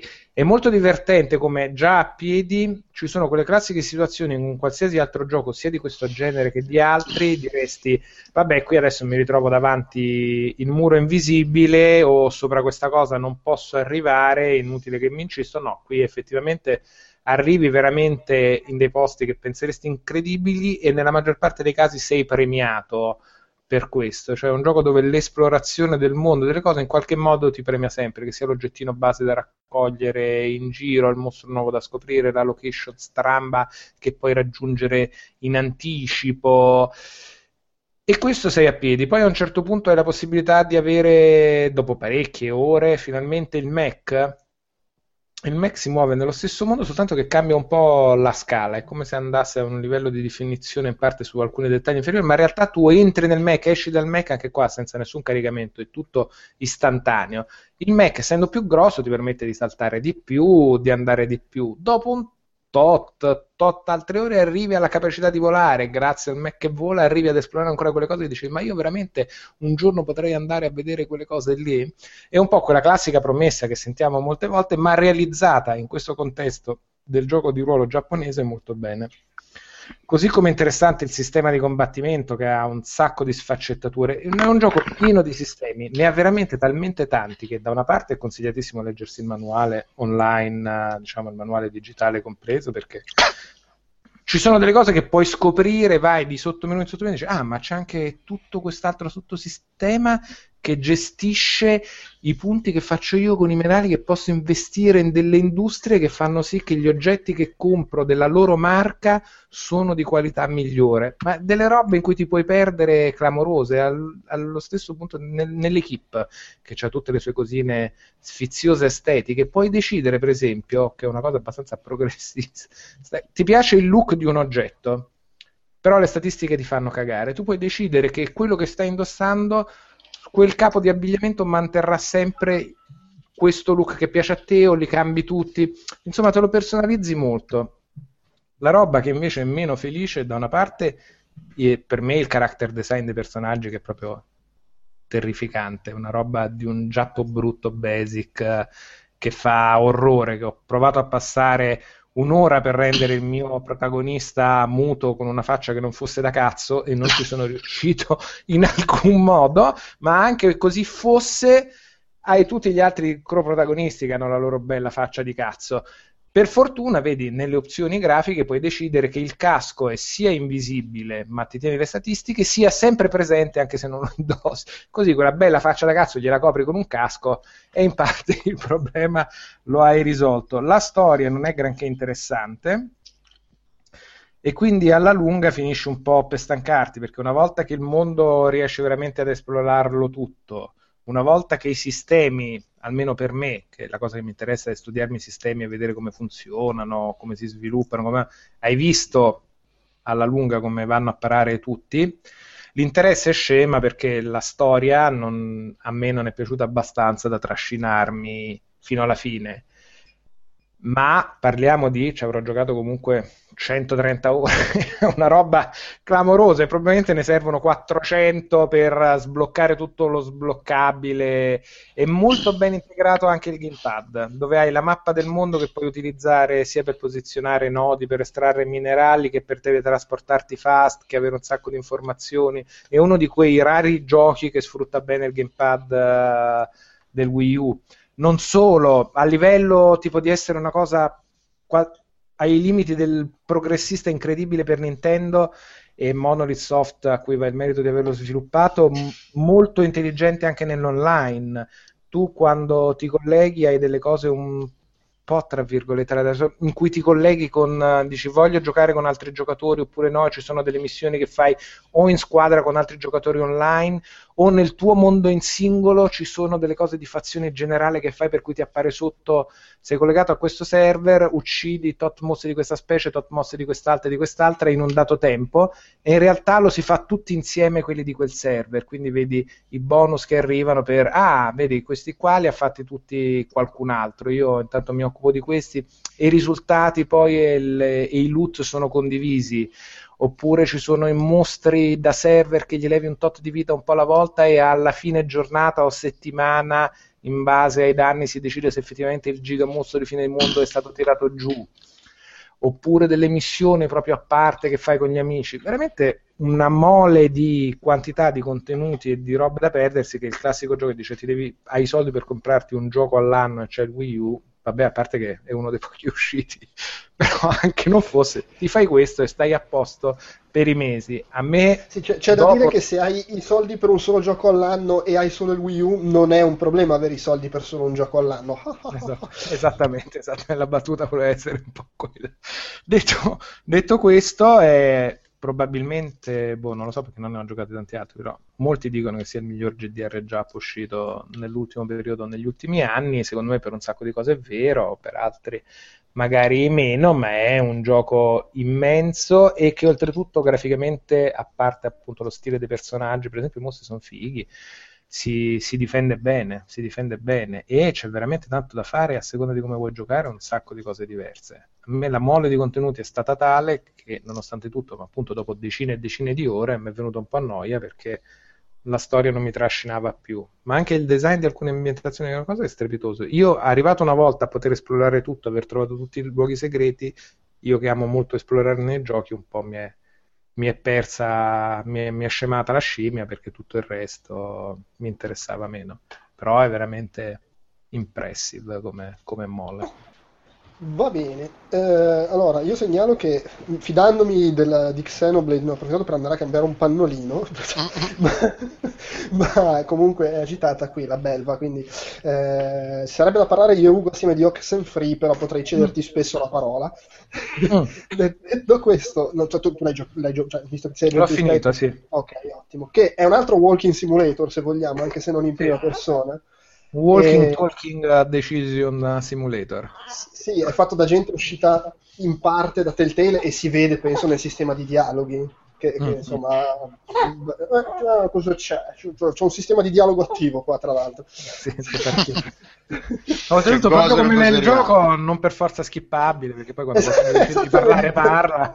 Ci si parla addosso scegli, eh, sì. fai, de- fai, anche delle scelte come nel gioco. Adesso sto facendo una scelta a tenerla in braccio. Esattamente. Continua a scorreggiarmi sulla mano. Vai Ugo parlane tu. Allora, allora uh Uh, la cosa più felice a me è sembrata l'atmosfera generale e appunto la qualità dei dialoghi, essendo un, quello che potrebbe essere crudelmente chiamato o un'avventura grafica alla super acqua di rose o un walking simulator uh, con i dialoghi uh, più o meno personalizzabili. Sì, ha questa cosa bizzarra che, che, di solito questo tipo di gioco qua siamo abituati a vederlo con una faccia d'avventura grafica, diciamo, sì. mentre invece questo come faccia sembra un arcade adventure, tipo flashback, quelle cose là. Sì, esattamente, out of this world, uh, quelle, cose, quelle cose così. È molto bello lo stile, secondo me, uno di presentazione grafica, cioè si vede che è ex gente Disney barra Telltale, ha un estremo gusto. I fondali mi hanno ricordato, non so come mai, ma le, alcune delle illustrazioni che c'erano nei vecchi manuali delle giovani marmotte, cioè quel gusto un po' 70s per fare gli alberi stilizzati con dei colori e delle forme geometriche basic, ma che hanno comunque una personalità. E di cosa parla? Sono dei ragazzi, degli adolescenti che vanno a fare diciamo, la gita un po' avventurosa, un po' pazzarella nell'isola semi-abbandonata dove c'era un'ex base militare, vanno lì con il traghetto per fare la nottata in spiaggia, una, sigaretta, eh, una chitarra e uno spinello proprio, o dei muffin funghettosi. E birra, birra, puoi bere la birra. birra. Puoi bere la birra, puoi attizzare il fuoco e ha questo sistema di dialogo tra questi personaggi che, che, io ho trovato veramente molto felice da una parte perché i dialoghi sono sia ben recitati che ben scritti, meglio proprio della media anche dei generi considerati felici qua, sono, sembrano molto naturali.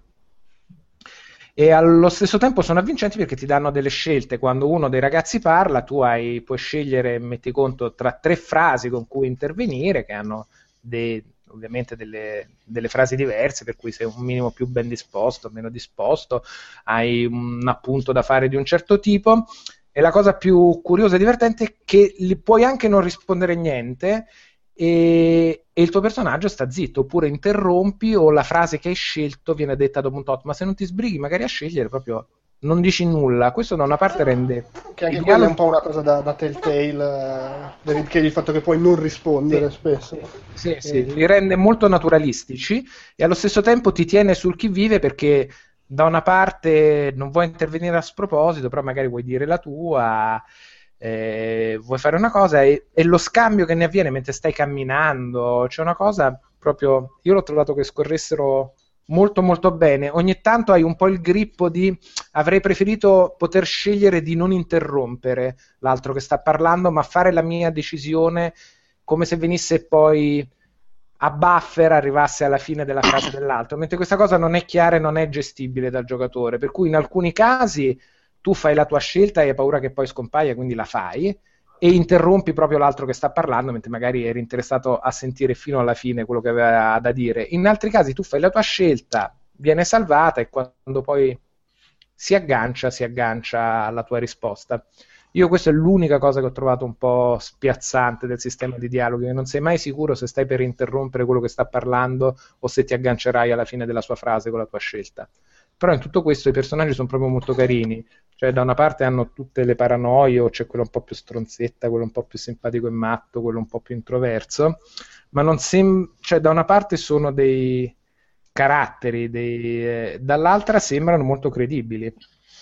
Quindi sì, so, assolutamente. No, poi è carino il fatto che i dialoghi non sono tutti come è invece spesso in questi giochi narrativi. Cioè, tu arrivi, arrivi in un punto, devi parlare col tizio, c'è il dialogo importante, invece appunto ci sono questi dialoghi che sono un po' tipo quelli di Grand Theft Auto, no? I dialoghi mentre stai andando in un posto, ma interattivi con tu che rispondi, intervieni, parli sopra, eccetera.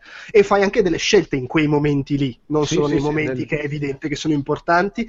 E fra l'altro, uh, guardando, cioè io una volta finito il gioco me lo sono tenuto come l'ho finito e fine, però sono andato un po' a curiosare e effettivamente puoi cambiare le cose in maniera abbastanza significativa sì. a seconda di quello che combini. Alla fine della storia, senza fare ovviamente spoiler di alcun tipo, ti dice come in alcuni altri, adesso non mi ricordo l'esempio, però ti dice tipo tu come tot altre persone hai fatto sì che questi due personaggi avessero questa situazione, questi altri questi, in questa percentuale a scelta di giocatori che finisse così e allo stesso tempo vedi che ci sono degli, degli intrecci o degli incroci diversi possibili. Ah, e non abbiamo detto una cosa, non è soltanto l'avventura allegra di facciamo una serata tutta pazza su un'isola, ma un minimo di robe da, da, brivido, cioè succedono delle cose su quest'isola, ci sono dei misteri e delle situazioni che pur senza essere il racconto di super paura, riescono a metterti quel giust- quella giusta inquietudine.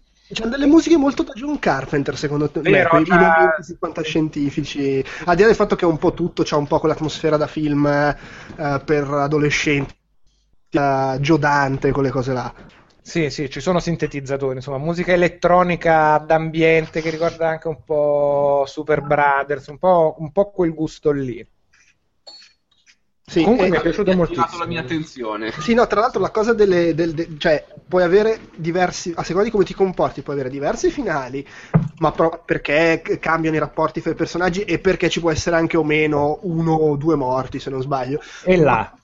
Poi c'è anche il fatto che eh, a seconda di come ti comporti, di quello che decidi, cambia anche la gente che ti porti dietro quando vai in giro durante il gioco e quindi ovviamente cambiano poi i dialoghi che fai perché a seconda di chi c'hai dietro cambiano le cose.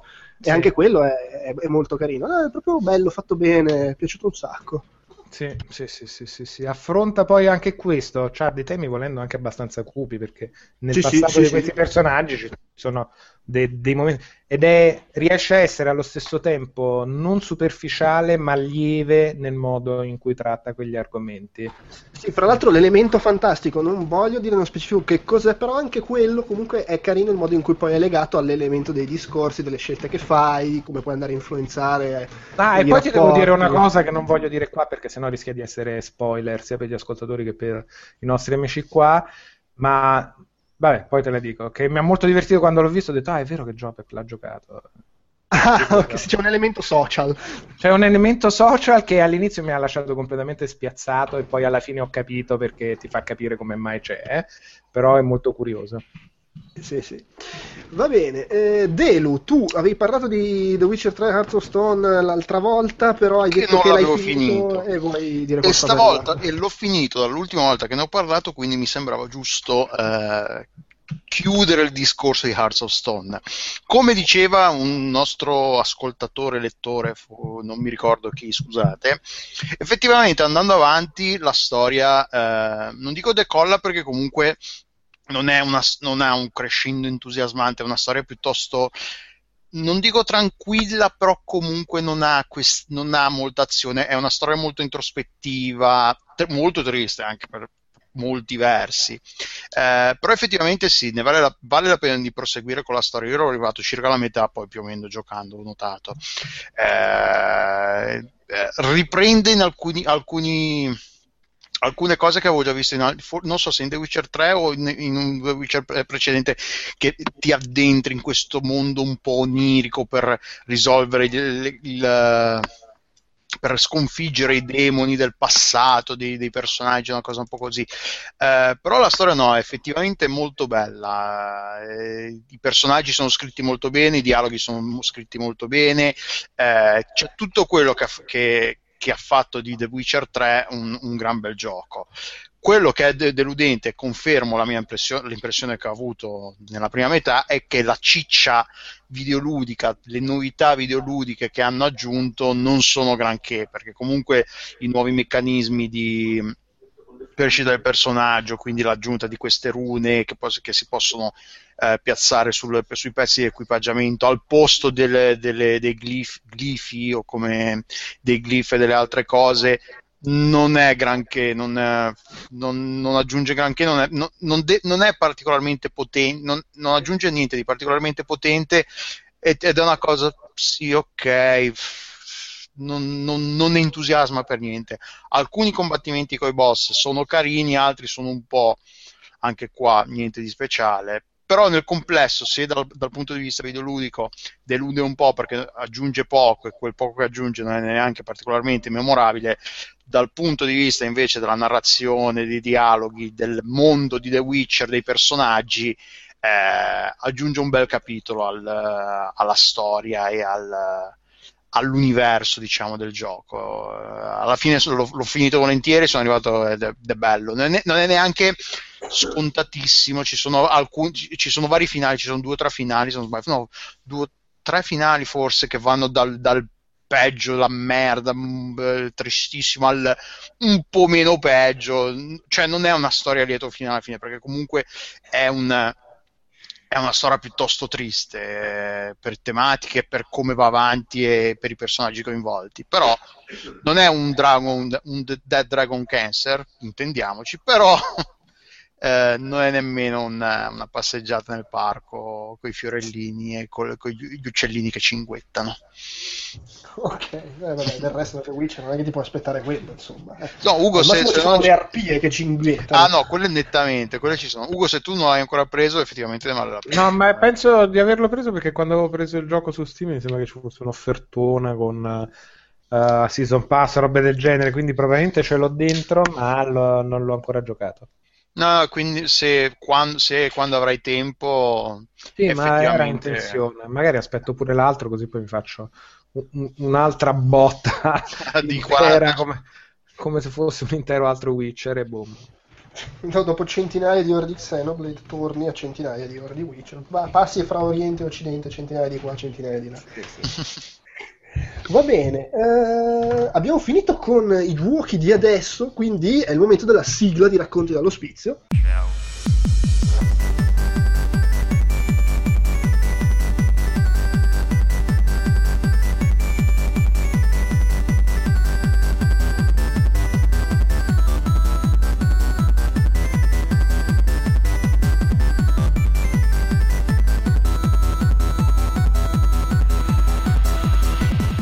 momento di passare la parola a Fabio che sta giocando Mother 3 nella versione tradotta dai fan, giusto? Esattamente, eh, in pratica mh, ancora a- a- Che Mother 3 sarebbe uh, Earthbound, no, com'è che? Earthbound 2, Ok. Mother 3, Earthbound, e- Earthbound e Mother 2 e Mother 3 e Earthbound 2, tutto chiaro, no? Limpido, cristallino.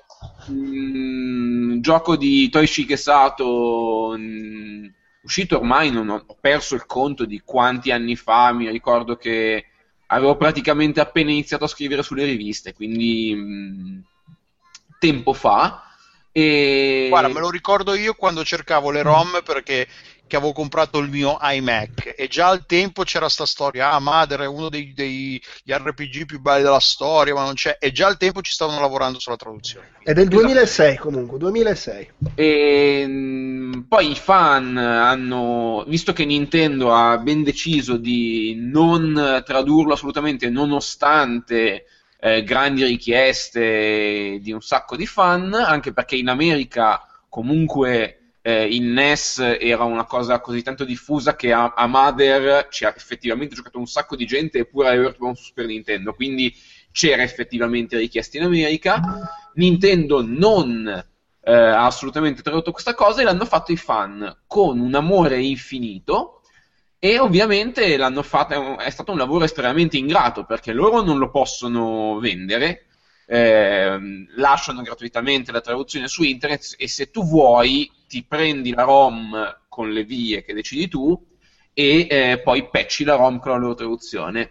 Io purtroppo non potendoli supportare direttamente ho comprato una cartuccia ehm, un bootleg, ho comprato un bootleg in un vicolo buio di eBay. Ho comprato un bootleg di Mother 3 con la versione 1.2, che è la più giusta della traduzione, su una cartuccina del, mm, del GBA. Perché avrei potuto giocare su emulatore, sì, è vero, ma per me l'esperienza di un gioco così è fortemente legata alla macchina su cui gira e quindi lo sto giocando con immensa gioia sul mio Game Boy Micro, anche perché è una scusa per usare il Game Boy Micro.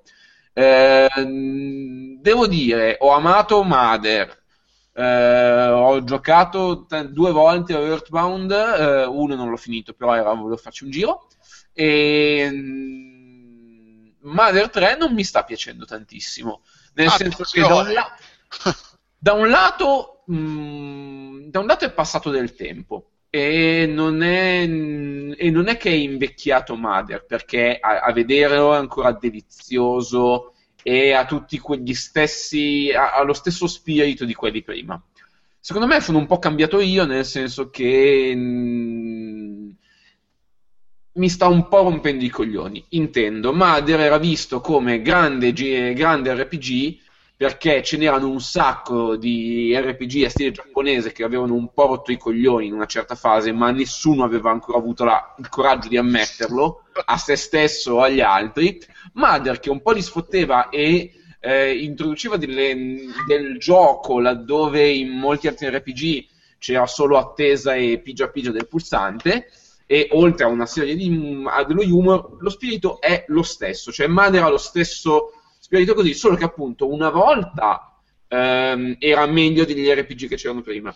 Adesso è un po' una rottura di coglioni, meno rottura di coglioni di com'è rigiocare a Final Fantasy V, ma ehm, più rottura di coglioni che giocare a un gioco indie divertente o a qualcosa di più rapido. Eh, detto questo, lo sto comunque godendo perché eh, i dialoghi sono bellissimi, la traduzione mi sembra ottima, quantomeno non so il giapponese, ma la traduzione è ben scritta, è un bell'inglese, è, è un bel leggere.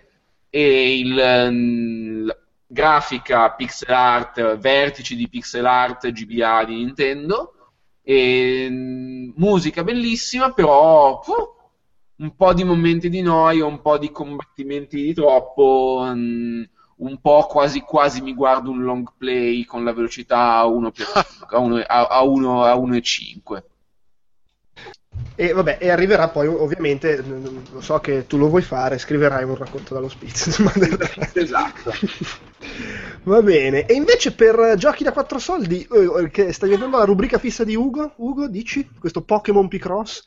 Ah, Pokémon Picross. Allora, che cos'è Pokémon Picross? È Picross con i Pokémon con un modello free to pay più che free to play. no. allora, com'è che funziona? Ha dei bellissimi schemi di Picross che ovviamente svelano delle allegre faccette di Pokémon che in base agli obiettivi che fai ti danno un tot di currency che ti serve a sbloccare i mondi successivi o a sbloccare la possibilità di giocare più spesso perché ogni volta che giochi consumi un tot di barra che si riempie col tempo.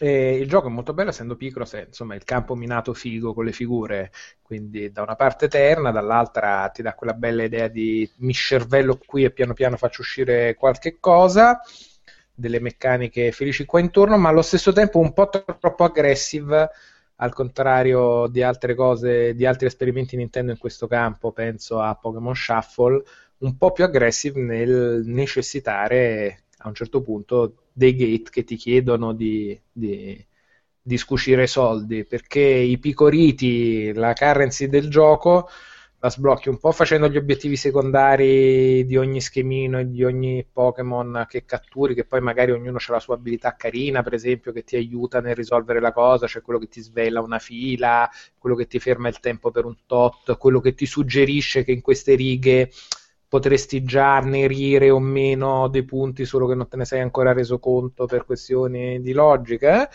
Poi arrivi tipo a un mondo nuovo, devi sbloccarlo con 300 100 picoriti esempio, no? Soltanto che tu in ogni schema di Picross ne fai 6, poi è l'allenamento quotidiano che te ne dà, metti contro altre 6 e all'inizio sblocchi tutto più o meno veloce.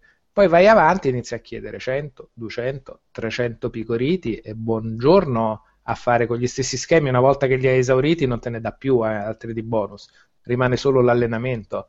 Buon divertimento a farti l'allenamento per 60 giorni di fila per poter sbloccare il prossimo mondo se non vuoi pagare.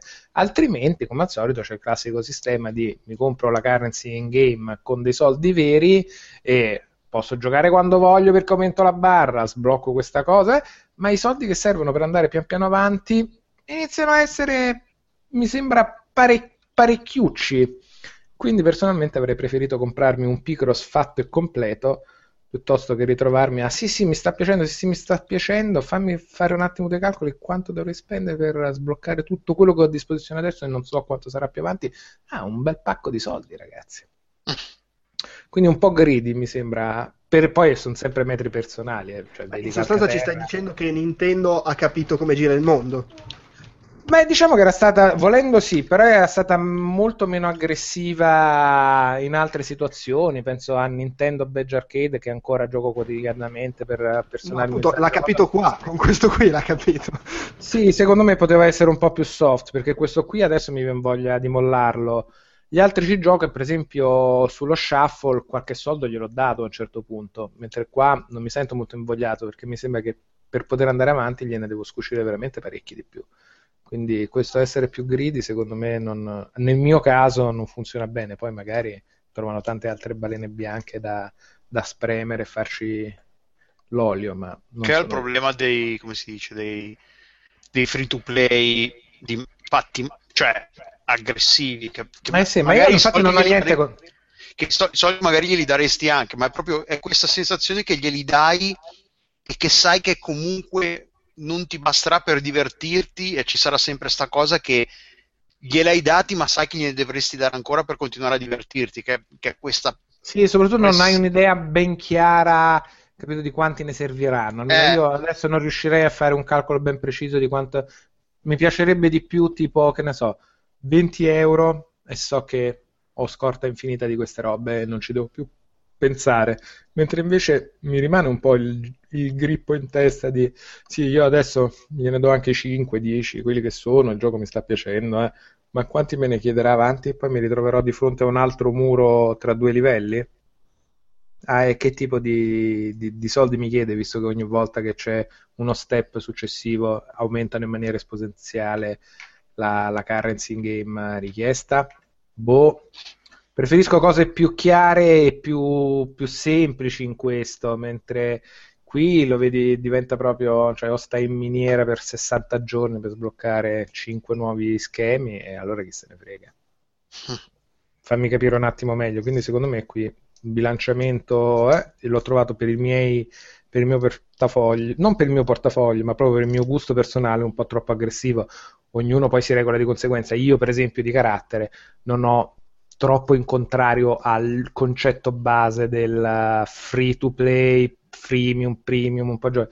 Però vorrei che fosse più chiaro, vorrei che fosse più chiaro capire a che cifre si arriva per cui io posso dire vabbè questo poi ce l'avrò tutto e me lo gioco invece è più quella roba vaga e quindi mi, penso che lo mollerò. Mi dispiace perché poi invece le meccaniche dei poterini dei Pokémon e delle cose che ti aiutano negli schemi ma non troppo, le cose da fare, sbloccare, è strutturato bene e il Picross di base mi piace molto, ma qui lo mollerò e questo un po' mi dispiace. Oh, povero, mi spiace. Quindi eh, giochi da 4 soldi, forse all'inizio rischia di essere gioco da 40.000 soldi. Quindi, Vabbè, eh, lì sta a te a trattenerti. Va bene, allora, siccome io sono quasi deluso, cioè stiamo registrando da poco più di un'ora e mezza e abbiamo già finito i giochi di cui parlare. Vabbè che è gennaio. Efficienza insomma. Totale, siamo anche pochi. Eh. Sì, no, vabbè, una roba che scende. Però abbiamo una lettera. E... Ah, sigla.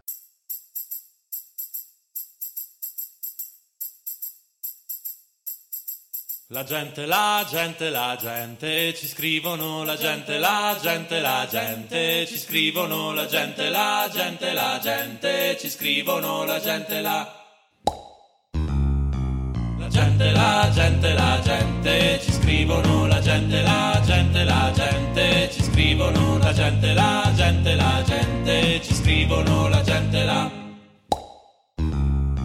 Qualcuno da, inglo- da, da insultare. Eh, sì. e, e, se ne vanno via 5 ore adesso. no, in realtà, a parte tecnicamente ho una lettera, nel senso che proprio si intitola I fatti di Gio Pep. la scrive Ciccio Panzo col berretto, il nostro fedelissimo, con la sua email cicciopanzo at ringastshorda.it. okay. sempre un piacere ripeterla, casomai le volesse scrivere, mi, mi raccomando, at shorda. sì. Shorda. sì, che poi lui è quello che ricorderete aveva scritto per dire che odiava Nabacchio. E, ehm, come dargli torto. Eh, no, infatti. E, e, dice: Carissimo podcast nazionale popolare, sicché ho appreso da IGN che probabilmente Joep comprerà una Xbox One, ti chiedo di spiegarmi le ragioni approfonditamente, visto che non ha esclusive, tanto esce tutto su PC prima o poi. Spiegaci. Allora, Ma va veramente? Eh, ni, nel senso che io ho scritto nel, nel, nella classifica i miei giochi più attesi del 2016 ho detto oh mi attirano un sacco Quantum Break e Crackdown 3 potrebbero pure essere quelli che mi fanno comprare l'Xbox One. Però a me sembrava, io cioè, evidentemente non l'ho saputo comunicare, ma fra le righe c'era un credici. non sto cazzo. Sì, cioè io di, di base ho il fatto che Xbox One e PlayStation 4 prima o poi mi piacerebbe prenderle perché ho la, fi- la, la, la, maniacalità sociopatica del volerle prendere tutte le console, ma non c'ho voglia di spendere 300 euro o quel cazzo che costa. Ma il 13 è la versione family friendly per IGN dello Sto sto cazzo, sì, fondamentalmente sì, perché rimane sempre il fatto che eh, non mi va di spendere quei soldi per un esclusivo 2, con di più il fatto che appunto eh, magari Crackdown 3 no, ma Quantum Break mi sembra molto probabile che prima o poi su PC ci arrivi, per cui a maggior ragione. Però sì, quelli sono due giochi che mi attirano un sacco, mentre su PlayStation 4 continuano ad esserci esclusive che mi dicono molto, però ovviamente questi sono discorsi personali. Quanto Break è quello di Remedy, giusto? Esatto, è quello nuovo di Remedy e, e vabbè, Crackdown 3 è f- quel fatto da- dal tizio che aveva fatto il primo Crackdown che a me era piaciuto molto, quindi anche quello, Mm, mm, mm. anche quello mi, mi attira. Eh, fine, quindi cioè, nel senso, se effettivamente avessi avuto intenzione di comprarla, magari sarebbe potuta venirne fuori una conversazione interessante, ma in realtà non è che ne abbia molta più intenzione di prima. Tanto più che in teoria The Order doveva essere quello che mi convinceva con PlayStation 4, è andata male. E... Perché The Order doveva essere quello che ti convinceva per Boh, PlayStation? ma tirava, mi era una più nuova, mi sembrava sfizioso il mondo, per Ma qualche motivo mi fidavo bene. del team. Eh? Eh, Il pessino gli si vuole bene, che gli vuoi dire. Sì, no, ma poi mi attirava come ambientazione, come cose, la grafica era figa, magari viene fuori un gioco divertente, potrebbe farmi venire voglia perché ci voglio giocare. Non è accaduto. Eh, No, è un peccato perché le prime due cose che hai detto è vero, secondo me il mondo era figo e la grafica tecnicamente è ancora la roba più massiccia mai vista in giro. Sì, no, vabbè, ma è chiaro, sta nel club di quelli, oh, ci avessi la PlayStation 4 ci giocherai sicuramente, però insomma, da qui a comprarla apposta ce ne passa. Eh, chiude comunque dicendo che il suo odio si sta spostando da Nabacchio a Di Romolo, ma gli dedicherà un rant tutto per sé, quindi, per non farlo sentire inferiore. Quindi attendia- attendiamo il rant che poi leggeremo in qualche episodio di Outcast Popcorn. Mi raccomando, non ci deludere. Insultaci. Romolo. Eh sì, no, infatti, anche perché insomma, eh, non, non so chi si sente meglio fra lui e Nabacchio se arriva effettivamente questo rant. Lo scopriremo. Ma mi sembra Eh. così posato il di, il di Romolo, mi sembra così lucido. Eh sì, parole, vede che c'ha delle. Boh, magari. magari sì. Eh, ma poi di Romolo c'è queste cose, ogni tanto parte con, le sue, con i suoi attacchi posati, ma pur sempre attacchi. Con- contro Selma. Vabbè. Eh, Per esempio. Se ce la deve avere contro la gente che attacca le cose, gli stiamo sul cazzo tutti. E all'uomo Vabbè. col berretto, short davari, in ma sarà una questione boh, di tono di voce, cazzo ne so. Eh, Avremo un Madonna. monografico de- dedicato all'argomento comunque. Ah, sì, sì, assolutamente. Un document- un- faremo un, un monografico dedicato alla gente che sta sulle palle a Ciccio Panzo col berretto. Va bene, mamma mia, non ci posso credere, non ci credo neanche. Ah, tra l'altro, so che ci tenete. Se i monografici sono con la D, vedi di Romolo, di Luca. Perfetto. Di Felice. Di Esatto. Felice. Eh, di, di Talarico, vabbè, di Talarico. È il monografico di Talarico. di Talarico, sì. è, così, è così e Tana libera tutti. Eh. è abbastanza. Va bene, basta, abbiamo concluso. Dai, salutate uno, per- uno, uno per uno. Laviano, Weila, ciao ciao! De Luca, Ciao! Bortolotti Addio. e Maderna. Ciao, alla prossima. Il Gozer il Gozeriano. Eh, cioè, si è calmata, non è che adesso le tiro un cazzotto per farla urlare. Farla salutare. Gozzerina. Se volete aspettare 10 secondi, probabilmente inizia a far versi perché cioè, fino a poco fa stavo muovendo la culla per farla stare buona e adesso ho smesso. Quindi, insomma. Però basta, ciao, ciao a tutti, ciao anche a quei due che ci hanno seguito in diretta. Ciao. Ciao! Si chiude qui anche questo appuntamento con Outcast Magazine, primo del 2016, primo di una lunga serie.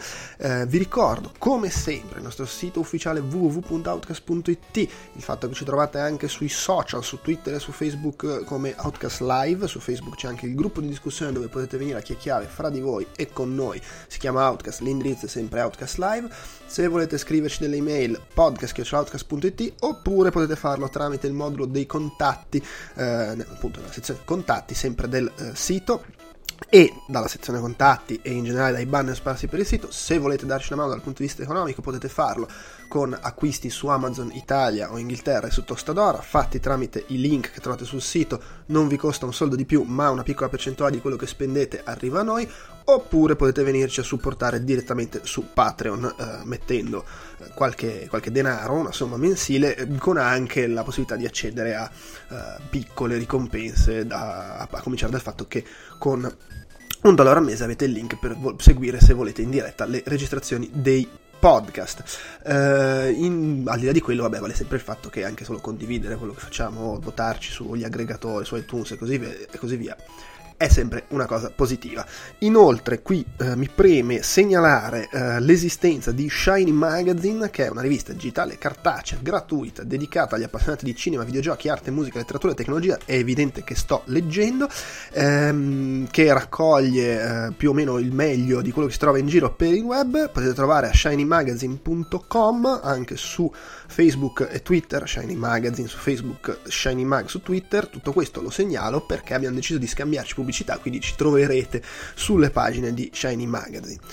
Fatto anche il mio dovere sotto questo punto di vista, eh, per quanto riguarda i prossimi podcast, al momento non stiamo ancora preparando niente di specifico per febbraio, al di là del fatto che ci sarà sicuramente chiacchiere eh, borderline, magari si riesce finalmente a fare il podcast sulla lo- localizzazione annuale eh, che dovevamo fare a dicembre, poi è saltato per vari motivi, vedremo. Eh, comunque, insomma, continuate a seguirci, qualcosa arriva sempre. Eh, direi che è tutto, vi lascio il segmento aggiuntivo, la nuova rubrica Il sottofotone, dove chiacchiero con lui di alcuni giochi che ha giocato, che poi è nuova per modo di dire, c'ha il nome adesso, ma è quello che facciamo già da due o tre episodi. Basta, ciao!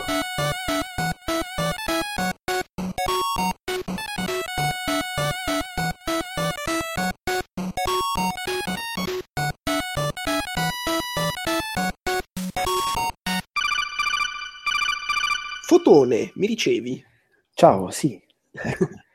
allora, Parlo, parlo a eh, bassa voce per, per eh, non... beh, esatto. per, non- per non disturbare, visto che ho la bambina qua nel, nel, pa- nel catafalco appeso al collo. Ehm, allora, eh, visto che l'abbiamo fatto per un po' di Outcast Magazine di fila, eh, ormai è tradizionale l'appuntamento eh, post scriptum, anche se non è scriptum, visto che è un podcast, ma vabbè, eh, in cui eh, ti, eh, ti faccio partecipare così ci chiacchieri un po' dei giochi che hai giocato tu. E quindi questa volta, anche se stavi dando la disponibilità per esserci qui insieme agli altri, ho detto no, facciamo la parte lo stesso. Sì, ma poi mi addormento, vanno per le lunghe. Esatto, ti conosco, eh, poi almeno si finisce un po' prima, riesco a dormire, cose del genere.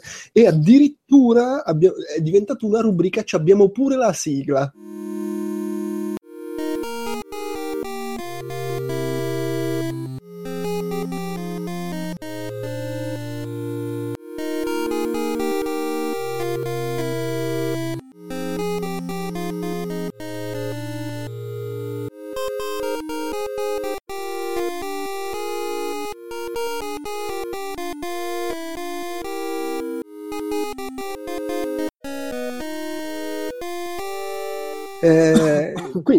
Quindi, sotto, sottofotone, non, non voglio sapere, non voglio sapere cosa ci sia sottofotone. Eh, ma mi stavo interrogando anch'io su, su... Io sto guardando, ma a parte i piedi e delle ciabatte, boh. Eh, si nascondono segreti inenarrabili. Eh, ma si nasconde. Merda calpestata, non lo so. Eh, può essere. Magari si nasconde Wookie sotto fotone. Che l'ho calpestato perché lo voglio ammazzare. Ok. Ricordiamo comunque che nessun animale è stato ferito o ammazzato durante la lavorazione di questo podcast. Ehm, Oh, niente. wow. Futone, allora, della roba che, ero- che hai giocato di recente, io a tua insaputa mi segno le cose che vedo che giochi, così poi ti, tiro- ti costringo a parlarne qua nel podcast. Eh, per esempio, cioè, questo mi, sa- mi pare che l'hai anche recensito proprio su Outcast. Beh, di- Mm. 3 su 4 dei giochi di cui parlerai li hai recensiti su Outcast, uno su IGN, se non sbaglio. Cominciamo così, gi- giusto per, come dire, per eh, sorprendere la gente, uno Shyamalan twist, non con un gioco di guida, ma con Mario Luigi Paper Jam Bros. Ah, però, però, però, che è... L'ho, l'ho anche inserito tra l'altro nei miei, nella mia top 10 fotonica del, del 2015, tra l'altro in Pensa un settima posizione, quindi manco, manco male. Certo, ho battuto Farming Simulator, Project Cars eh, e altra roba che non ricordo. Che... mm, Ti, ti, ti rendo noto che c'è il microfono che ti si struscia sulla barba, credo. Ah, ok, allora, allora lo reggo. Mhm. E che insomma dicevo secondo me è un eh, gran gioco come del resto lo sono tutti gli altri Paper Mario bla bla bla Bros eh, usciti prima di lui anche se poi non è tutta questa grande innovazione anzi non lo è per niente Eh, resta comunque un giochino un giochino un giocone eh, collaudatissimo spassoso per tutta la demenzialità che c'è eh, fondamentalmente è sempre un teatro demenziale, eh, tra l'altro doppiato benissimo da, da Nintendo o comunque da chi per Nintendo. E boh, sì, no, mi è piaciuto eh, e aggiunge la ricetta classica di, di, di Mario e Luigi. Uh, anzi, no, non è c'è una ricetta classica, è un Mario e Luigi più un Paper Mario in un gioco solo. Quindi, ovviamente, una roba fregna, ma comunque già, già vistissima. E... È, è, su 3DS, giusto? Perché a me sono su 3DS questi. Sì. sì, sì, sì, sì. È già visto, però paradossalmente non è mai un, secondo me, un capitolo poco ispirato oppure stanco che dici, ah vabbè, che palle, me lo gioco per inerzia e arrivo fino alla fine perché comunque c'ha delle, c'ha delle sfiziosità che, che insomma meritano. Uh, ci sono ovviamente sempre solite, il solito combat system uh, super di nuovo collaudato, uh, fatto di attacchi fratello, attacchi trio. la novità è che i Attaccati al cazzo.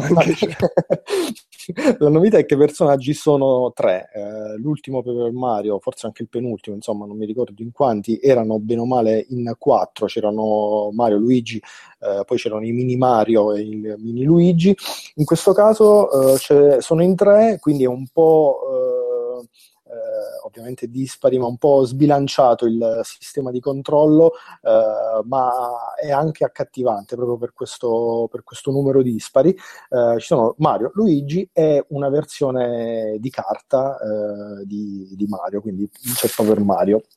Eh, che ha tutte delle caratteristiche particolari, eh, ovviamente sfrutta la bidimensionalità per infilarsi ed incunearsi dove gli altri non potrebbero andare. Non diciamo dove di preciso. Come? Non diciamo dove di preciso ah, no, va a infilarsi e incunearsi. No, t- comunque tra, mh, prevalentemente tra delle rocce e poi anche in altri luoghi meno... Del lubrificante. Meno di Bowser. Ehm, ehm, insomma, vabbè, comunque dicevo ci sono gli attacchi fratello che ormai eh, fanno parte del combat system che ben conosciamo. Ehm, gli attacchi trio Ecco, Walking, adesso è, un, è un attacco trio questo qua, no? Gli attacchi trio che sono una novità, perché ovviamente la prima volta c'è un terzetto di personaggi che introducono addirittura dei minigiochi, eh, giochi di prospettiva che sfruttano appunto la bidimensionalità di Mario. E ci sono altre novità che comunque non stravolgono il gioco e gli equilibri e tutta la bontà della saga, eh, uh, che però rappresentano una gradita novità. Ad esempio, le carte, eh, le carte stronzo, stavo per dire, le carte scontro. E, eh, ad esempio c'è Paper Mario che ha la capacità di, di, creare delle vere e proprie copie carbone di se stesso e quindi può più che sdoppiarsi, insomma, può moltiplicarsi eh, un po' come gli impossibili, chi se lo ricorda, gli impossibili. Ehm, che tra l'altro chi era degli impossibili? Che non so di cosa tu stai parlando. Beh, dai, c'era Aquaman, ehm, Multiman e... Gli impossibili. Sono un folle, sfida le mie molle. Eh, porca miseria, vabbè, andrò a recuperare... Eh... Gli impossibili. Ah, impossibili. Ce l'ho davanti con adesso. La... Con la musica gli impossibili della Anne Barbera, un cartone animato degli anni. Rendiamoci conto che stai parlando di un cartone animato degli anni 60. eh, eh, uh, veniva, veniva, trasmessa nel contenitore Frankenstein Junior e gli impossibili. Che figata Frankenstein Junior. E, ah, era Multiman, cazzarola, che si poteva, che diventava appunto multiplo di se stesso. Eh, poi c'è una, un'altra novità che a me non è piaciuta, ma comunque tant'è, cioè i modelloni, che, che è una parola che a me veramente fa ribrezzo, però ci sono. Uh, c'è tutta una, una dei, dei minigiochi che prevedono la creazione di modellini di carta.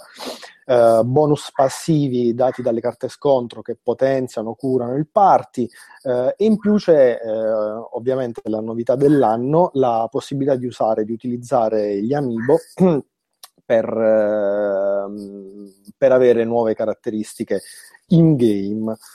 E, ehm, boh, che altro? La storia è bene o male sempre quella, c'è la principessa che, che, che se ne va, che, che- che, insomma, che Sì, eh? sti, sti cazzi della storia, onestamente. E sti cazzi. Comunque, secondo me è un eh, gradevolissimo Mario e Luigi, o comunque un gradevolissimo Paper Mario. Fate un po' voi, eh, che merita comunque di essere acquistato e giocato dagli appassionati. Attenzione, c'è la trappola adesso, perché c'è una critica da una serpe in seno di cui non farò il nome, ma che in mail mi ha scritto un commento alla tua recensione. Di cosa? Di, alla tua recensione di Paper Mario, Ah. eh, questo qua, insomma, ehm, è uno che collabora con Outcast, però lo manterremo anonimo così, per Mhm. difendere la sua identità. Ehm, detto, hai fatto recensire eh, il gioco a quel criminale filo Nintendo e cose pucciose di Lorenzo, che ovviamente l'ha promosso alla grande in barba a qualsiasi misera considerazione sulla difficoltà assente. Hai qualcosa da dire in tua difesa? Mm, intanto vorrei chiamare il mio avvocato, quindi sto, sto andando a telefonare a Pierleo e Pazzo. E- ma no, ma non è vero, non- chi se ne frega della difficoltà? A parte che non è vero che la difficoltà è assente, c'è, eh, è chiaro che nelle prime ore Che di gioco- bassa. ma no, è chiaro che nelle prime ore di, di gioco è bassa, poi diventa, si, si attesta sul medio, ma anche chi se ne frega, nel senso non, non voglio stare a sbattermi eh, e morire, soprattutto non voglio vedere Mario morire o Luigi morire, più che altro, eh, più che altro voglio vederlo stuprato da Woki che, che- che si scopa il pupazzo, però boh, nel gioco non la vedo, una non la vedo come una, difficol- una, una, una carenza, una mancanza un difetto, questo della quella, la bassa o comunque media, secondo me è media difficoltà, perché poi ci sono degli scontri Mm. anche eh, che richiedono, non dico chissà quale impegno sovrumano, ma comunque una- un minimo di gestione del, del trio e, delle- e consapevolezza delle mosse a disposizione. Ok, va bene. E A poi posto. comunque a me piace Nintendo, ma non è che ne vado matto, cioè eh, filo Nintendo, casomai boh, eh, filo Assetto Core, filo, filo boh, Racing, Filomena. Filomena Marturano, ma- Va bene, adesso non ti mettere troppo sulla difensiva.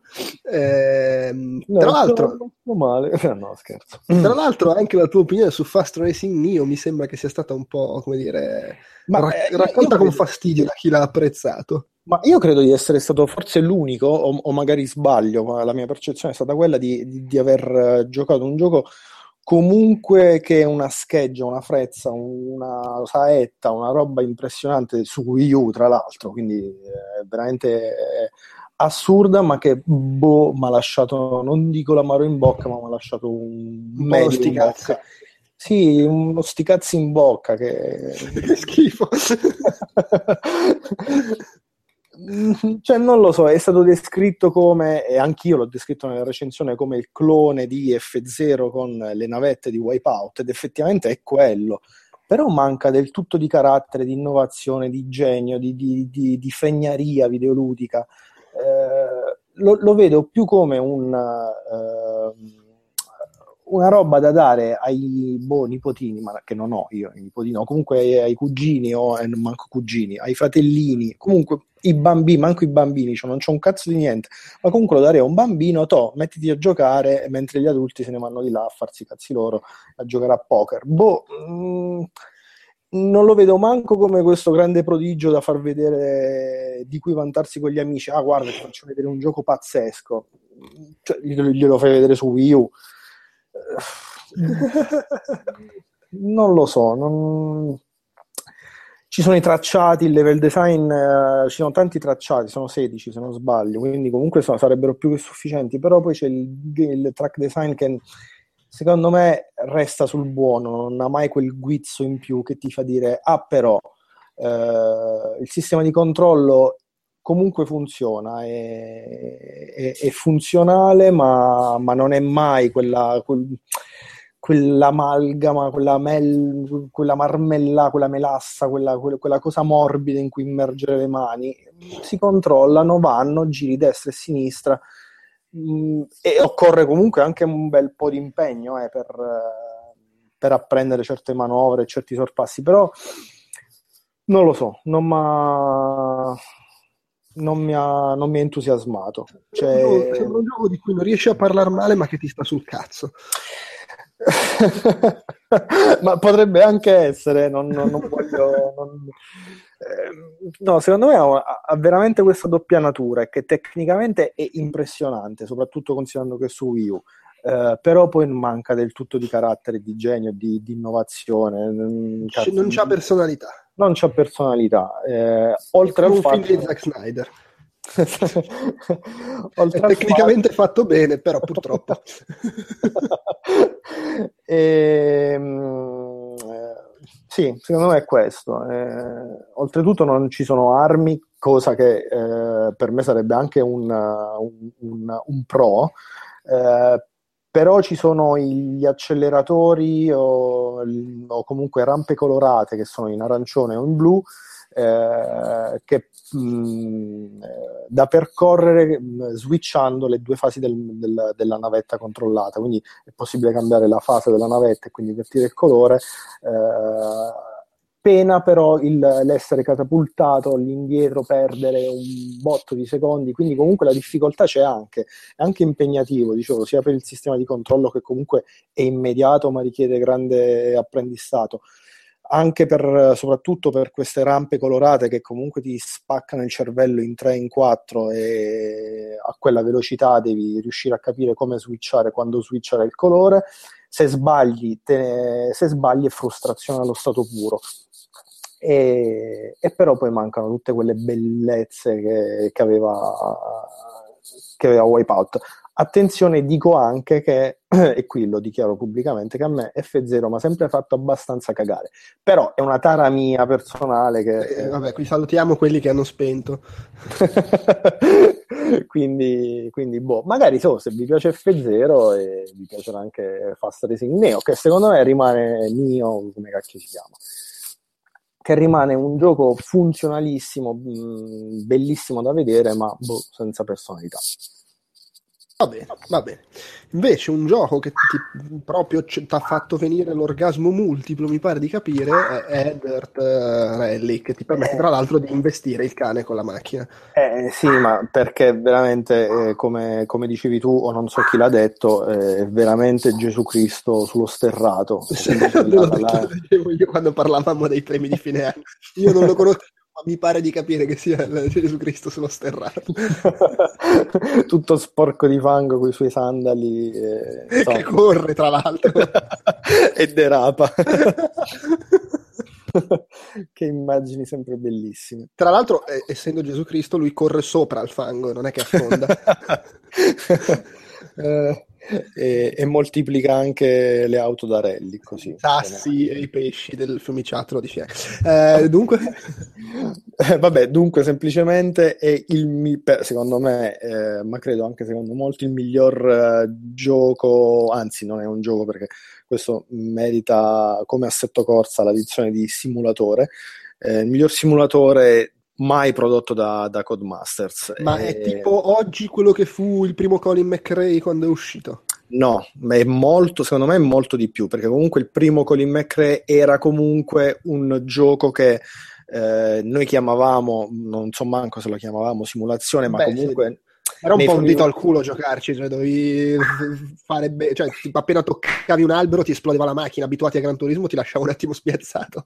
Sì, eh, allora, mm, oddio, eh, andando poi a stringere fondamentalmente un mix eh, ancora più bello graficamente e, e, migliore dal punto di vista ludico di Colin McRae più Richard Barnes, che mm. però sono morti tutti e due, quindi chi se ne frega, ormai rimane, rimane Questa volta si chiama Dirt, così non c'è il rischio che muoia, a meno che non muoia il fango, che e, ehm, è veramente una, una, simulazione dura e pura. Mm, per dire, eh, l'ho, fatto provare a Stefano Nabucco, Tala, Nabucco Talarico. Eh, che però lui ha dichiarato no, io non freno, eh, non posso stare, non freno e soprattutto non posso stare a sentire il navigatore, quindi non ci voglio giocare. È, un, è, è uh, se vogliamo, la riduzione realistica per me di assetto corsa. Se sapete quanto voglio bene, anzi quanto amo e mi scoperei assetto corsa, rally, Dirt Rally è l'equivalente realistico.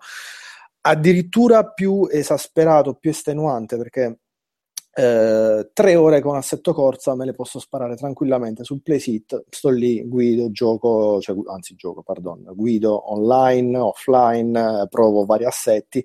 Dirt, a differenza di assetto corsa, è estenuante sia fisicamente e mentalmente. Fisicamente perché comunque richiede mille, mille, mille controsterzi, colpi di freno a mano, tacco punta sulla, sulla, sulla pedaliera a livello mentale eh, è anche più stressante eh, perché c'è il navigatore da ascoltare e se, se, se, non ascolti il navigatore non vai da nessuna parte. Se ti affidi solo al... Oddio, ci si potrebbe affidare anche solo alle informazioni visive che compaiono prima della curva, ma comunque il navigatore va ascoltato. E quindi è una roba veramente che ti spacca il cervello, ma è di un appagante che, che, che levati, e non l'ho mai detto in vita mia, che levati dal vivo, l'ho solo scritto. e boh, vabbè, eh, poi vogliamo parlare del fatto che arrivò in accesso anticipato così, con fulmine a ciel sereno dal nulla. Oh, raga, è uscito Dirt, ec- eccolo qua, scaricatevelo. Era già pazzesco allora. Confesso che allora avevo avuto problemi con il volante, ho dovuto recuperare il vecchio Logitech G25 perché mi rimanevano invertiti acceleratore e freno. La nuova versione de- definitiva, che comunque non è mai definitiva, e ha migliorato e ha fissato tutti questi problemi qui. Eh, sono stati aggiunti diversi rally, eh, 12 tappe ciascuno, e mh, mm, ci sono adesso Grecia, Monte Carlo, Inghilterra, Germania con l'asfalto, Finlandia con la ghiaia e fango e Svezia neve. Eh, oltretutto c'è la Pikes Peak International Hill Climb, eh, doppia versione, originale quella mix asfalto, eh, asfalto esterrato e quella nuova che comunque è stata criticata da molti eh, perché è diventata soltanto da, di asfalto. Eh, ci sono tutte le macchine che fanno veramente godere d'immenso gli appassionati, dalla Delta S4 alla Delta Integrale Evoluzione 2 alla eh, boh, Lanciafulvia, se vogliamo le macchine più, un attimo più accessibili, eh, tutte le gruppo B, Ford Escort eh, RS2000, Subaru Impreza, Peugeot 205, quella di quando eravamo piccoli, insomma tutte le belve che, che fanno godere d'immenso gli appassionati. Eh, il force feedback secondo me non è all'altezza di Assetto Corsa, di quello di Assetto Corsa. Le sensazioni sono un po', un, un po più tiepide, un po' più eh, offuscate. Sarà poi anche comunque che le auto hanno veramente mille sollecitazioni in più rispetto a un'auto che, che va su, su, su un circuito d'asfalto. Però non ho trovato quella stessa quello stesso force feedback così raffinato eh, come quello di Assetto Corsa. Ho anche dovuto lottare parecchio con l'impostazione del volante per uh, configurarlo al meglio. E poi, se, se, volete, in privato posso, se mi scrivete, vi posso dare i miei settaggi che me li sono salvati. E, e purtroppo non me li salvo. Ogni volta ho uno screenshot sul telefonino, ogni volta li devo, li devo reinserire, però si fa questo ed altro. E ma poi c'è la bellezza della neve che, che, che è morbida, quella, quella, ai bordi. Di solito nei videogiochi al lato della strada c'è la neve che è un muro, ti ci schianti oppure e ti e rimbalzi dentro. Invece qui ci affondi dentro e poi c'è il rally di Monte Carlo che, vabbè, fa paura solo a vederlo. Uh, il Galles che è inquietante con un cielo con l'effetto drama pazzesco. Uh, insomma, secondo me è, è, veramente il rally che, che, mancava da troppo tempo, con un motore grafico che è Lego Engine che funziona perfettamente. non credo che il mio computer sia una bomba, ma comunque è, è dignitoso è al massimo della risoluzione con tutti i settaggi al massimo e, e non ho mai visto un rallentamento o un, un problema. ci sono condizioni atmosferiche che sono pazzesche, veramente fatte bene, bene, bene, che, mh, sia dalla, la pioggia sul parabrezza, il fango, la, la, la neve, la notte, la, no, la, notte che vabbè è inquietante. E, mh, boh, eh, secondo me è veramente il, un, un rally memorabile.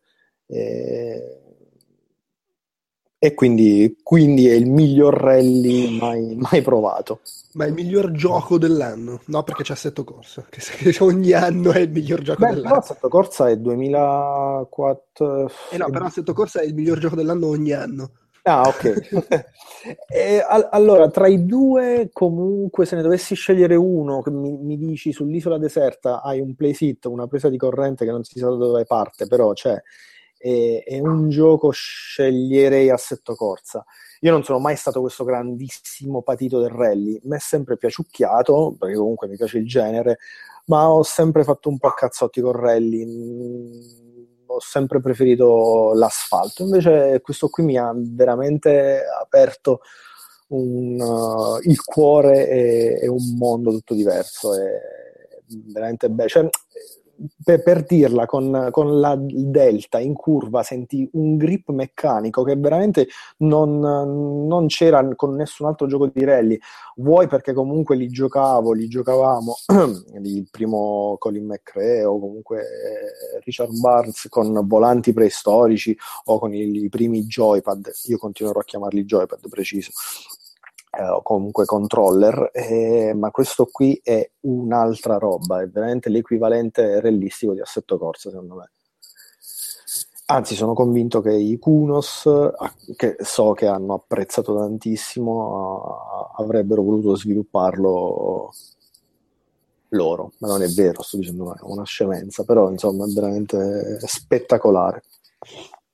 Va bene, io mi sono un attimo addormentato assieme a mia figlia a metà del tuo discorso su, Rally. Eh, sì, vabbè, il fango. Però ok, Gesù Cristo sullo sterrato in sostanza. Sì, sì. Ok, bene. Eh, rim- chiudiamo, rim- a meno che tu non abbia altre cose di cui all'improvviso vuoi parlare, con un altro gioco di guida che è Gotcha Racing. G- Gotcha Racing. Gotcha, o goccia proprio, goccia di, di- di- non so cosa racing, sotto Goccia- fotone tra l'altro c'è una goccia di racing. Eh, tra l'altro tre giochi di guida tutti diversi dall'altro, a questo punto potremmo dire che anche Mario e Luigi era un gioco di guida in fondo, sì, un gioco di guida, sì. ma anche no. Comunque... Vai. Ehm, ma Goccia Racing, eh, eh, beh, beh, beh, beh, sarà che non l'ho capito, o comunque l'ho capito anche troppo, comunque mi ha fatto il giro dentro e quindi è ripartito. Eh, il commento alla recensione è stato vai a sapere. Quel vai a sapere è molto più tendente al Frekete che, al, che all'RCM, chiaramente, se avete letto la recensione.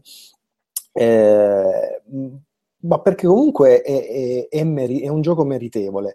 Eh, un gioco meritevole per diversi fattori, un po' per eh, tutto il sistema gestionale che prevede, eh, che al di là delle palline, insomma, c- c'è questo fatto delle palline, il vecchio dispenser di palline in cui noi da piccoli infilavamo la monetina e scendevano le palline, e dentro c'erano o le immagini, le icone dei vecchi ciclisti o di auto sportive, insomma, invece qui metti il gettone e ti esce il- un componente per l'auto, che può essere un motore, un, un alettone, delle, delle gomme, o nuovi telai o nuove auto. Eh, tutto questo sistema di palline è collegato al fatto che bisogna costruirsi un team eh, di auto, eh, tutte mh, si, si presuppone differenti o si spera differenti, per affrontare diverse, eh, diversi tipi di competizione. Tutto questo processo è lungo, lungo, lunghissimo, quindi comunque è veramente un gioco per 3DS che ti un racing game che per 3DS che è veramente una longevità quasi da gioco di ruolo, ha una progressione quasi da gioco di ruolo eh, da GDR giapponese. Eh, ti costringe comunque a ripetere diverse vol- più, più e più volte una, una o diverse gare per ottenere crediti e comprare nuovi- nuove palline e assemblare nuove, nuove auto da inserire in scuderia. Questo è uno dei meriti che, che secondo me eh, fanno parte del gioco. Soprattutto il secondo è il, il- l'im- l'impianto visivo che sfrutta il doppio schermo del, del 3DS eh, per mostrare a tutto campo, quindi sfruttando sia il touchscreen inferiore che, che lo schermo superiore, il- tutta la strada. Eh, c'è la mappa chiaramente del, del circuito e mh, eh, le auto rimangono, eh, rimangono, ferme, non tendono ad andare mh, parte, a, cor- a, scappare verso la parte superiore dello schermo. Quindi è, lo, è, è il circuito che si muove, ma si muove con, uh, comunque con uh, una spaziosità e una riosità diversa rispetto ai racing game che ho visto e che abbiamo visto su 3DS. Uh, ci sono qui i rettilini sono davvero lunghi, ti danno il tempo di uh, pensare come impostare una curva, si può impostare normalmente o uh, forzando una sorta di derapata, un po', un po', che è un po' un coito interrotto quella della la, la, la derapata di Goccia Racing, però fondamentalmente funziona. E un, puoi decidere di restare in scia per lunghi secondi eh, dietro il, dietro il insomma, chi ti precede e comunque mh, mm, eh, c'è, il cont- c'è il tachimetro che a me piace tanto, c'è anche il contagiri e, e c'è la visuale dall'alto, la visuale dall'alto uh, anche dall'altissimo direi, uh, che a me piace molto. Uh, potrebbe, potrebbe, potrebbe un po' annoiare tutto questo sistema basato sulle palline, sulla costruzione del team a lungo andare eh, e mi lascia un po' di amaro o comunque di medio, di sti cazzi in bocca, che è un tema ricorrente, il, la maneggevolezza che per eh, molti versi è molto buona, ma potrebbe essere stata molto, molto di gran lunga migliore. Eh, come ad esempio il fatto della derapata, che non, non, l'auto non tende a scivolare e non ti dà quel, quel, senso, quel gusto nel percorrere una curva in derapata, ma è una, una roba abbastanza eh, convulsa. Fa derapata in, veramente in un attimo, derapa in un attimo e dopo si rimette dritta e va. Eh, insomma, sarebbe potuto essere un, non dico un capolavoro, ma quasi, e invece un comunque un, un, tentativo, un esponente del genere veramente meritevole che probabilmente nelle prossime iterazioni, se ci saranno, io me lo auguro, potrebbe migliorare il sistema di guida e boh, altri aspetti manageriali gestionali. Se però vi piace il genere, io ve lo consiglio, oltretutto il prezzo è 5,99 euro, insomma non è manco tantissimo. E quindi boh, lo, consig- lo, consiglio con, con, piccole e minuscole riserve. Insomma, se, se veramente quei 5,99 euro vi servono per altre cose che sono veramente importanti, eh, oh, usatele pure in altro modo. Altrimenti, se vi avanzano e vi piace il genere, dategli una chance. Non so se si, è, se si è sentito, ma nel frattempo Vanessa ha iniziato a russare. No. Vabbè, eh, perché a lei non piacciono molti giochi di guida, credo. Comunque volevo, volevo, precisare, per tornare al fatto non mi piace F0, no? in realtà mi sono, mi sono espresso male e recupero un attimo. Attenzione, lancia il sasso, nasconde la mano e non vogliamo sapere dove la nasconde. Che è successo? Cosa c'è? Ah, sentivo, no, risentivo la registrazione. Ah, perché c'avevo quell'altro link aperto. Avevo aperto il link su YouTube. Comunque volevo, volevo, soltanto precisare che no, mi sono espresso male. Beh, non... Intanto con questo eh, siparietto hai precisato di essere un pirla. Comunque, non è che non mi piace F0, è che ho sempre preferito Wipeout a F0. Eh, e, effettivamente l'ho giocato un po' poco F0 rispetto a ah. quanto ho abusato di Wipeout. Poi, per carità, rimangono due grandissimi giochi. Io sai che mi sa che l'unico, l'unico, F0 che ho giocato veramente tanto è quello più brutto, cioè quello su Nintendo 64. Uh, io quello, no, quello l'ho giocato tanto, poi quello su, di, su, no, su Game Boy Advance, ah, che poi era quello del Super NES convertito, sbaglio. Sì, sì e poi l'ultimo per game, l'ultimo, non mi ricordo, insomma, per GameCube sì, che, che, è quello che c'era anche in sala giochi. O, o, o, o mi confondo, non lo so, non ci capisco. Ehi, da questo si dovrebbe capire quanto ne sappiamo noi di F0 sì, è che boh, rispetto a Wipeout ho sempre più voluto bene a Wipeout quindi eh, era un po' quello il fatto, non è che non mi piace. Il fatto che non mi piace ne ho fatte tra, tra l'altro ogni volta che si parla di Wipeout io devo sempre ripetere una cosa di cui immagino non freghi niente a nessuno ma ci tengo a ripeterla è forse l'unico gioco di guida che ci tengo a giocare con la visuale in prima persona quella in cui non si vede niente perché mi piace di più così Wipeout. Tutti gli altri giochi di guida preferisco il cruscotto o proprio la macchina. E io ti do la mano virtuale perché concordo sul fatto che va, gio- va giocato in quel modo. Oh, bravo. F0 ad esempio invece no, andava, Non mi manco me lo ricordo. F0 macchinina, non scherziamo. Si, Ah, deve, beh, si deve vedere la macchinina, almeno secondo me. Poi, Sì, no, no, no, non ricordo se avesse anche la possibilità di, di una visuale Beh, interna. dubito quello su Super NES, magari successivi. Va bene, eh, ok, direi che si conclude qui la prima puntata di Sottofotone.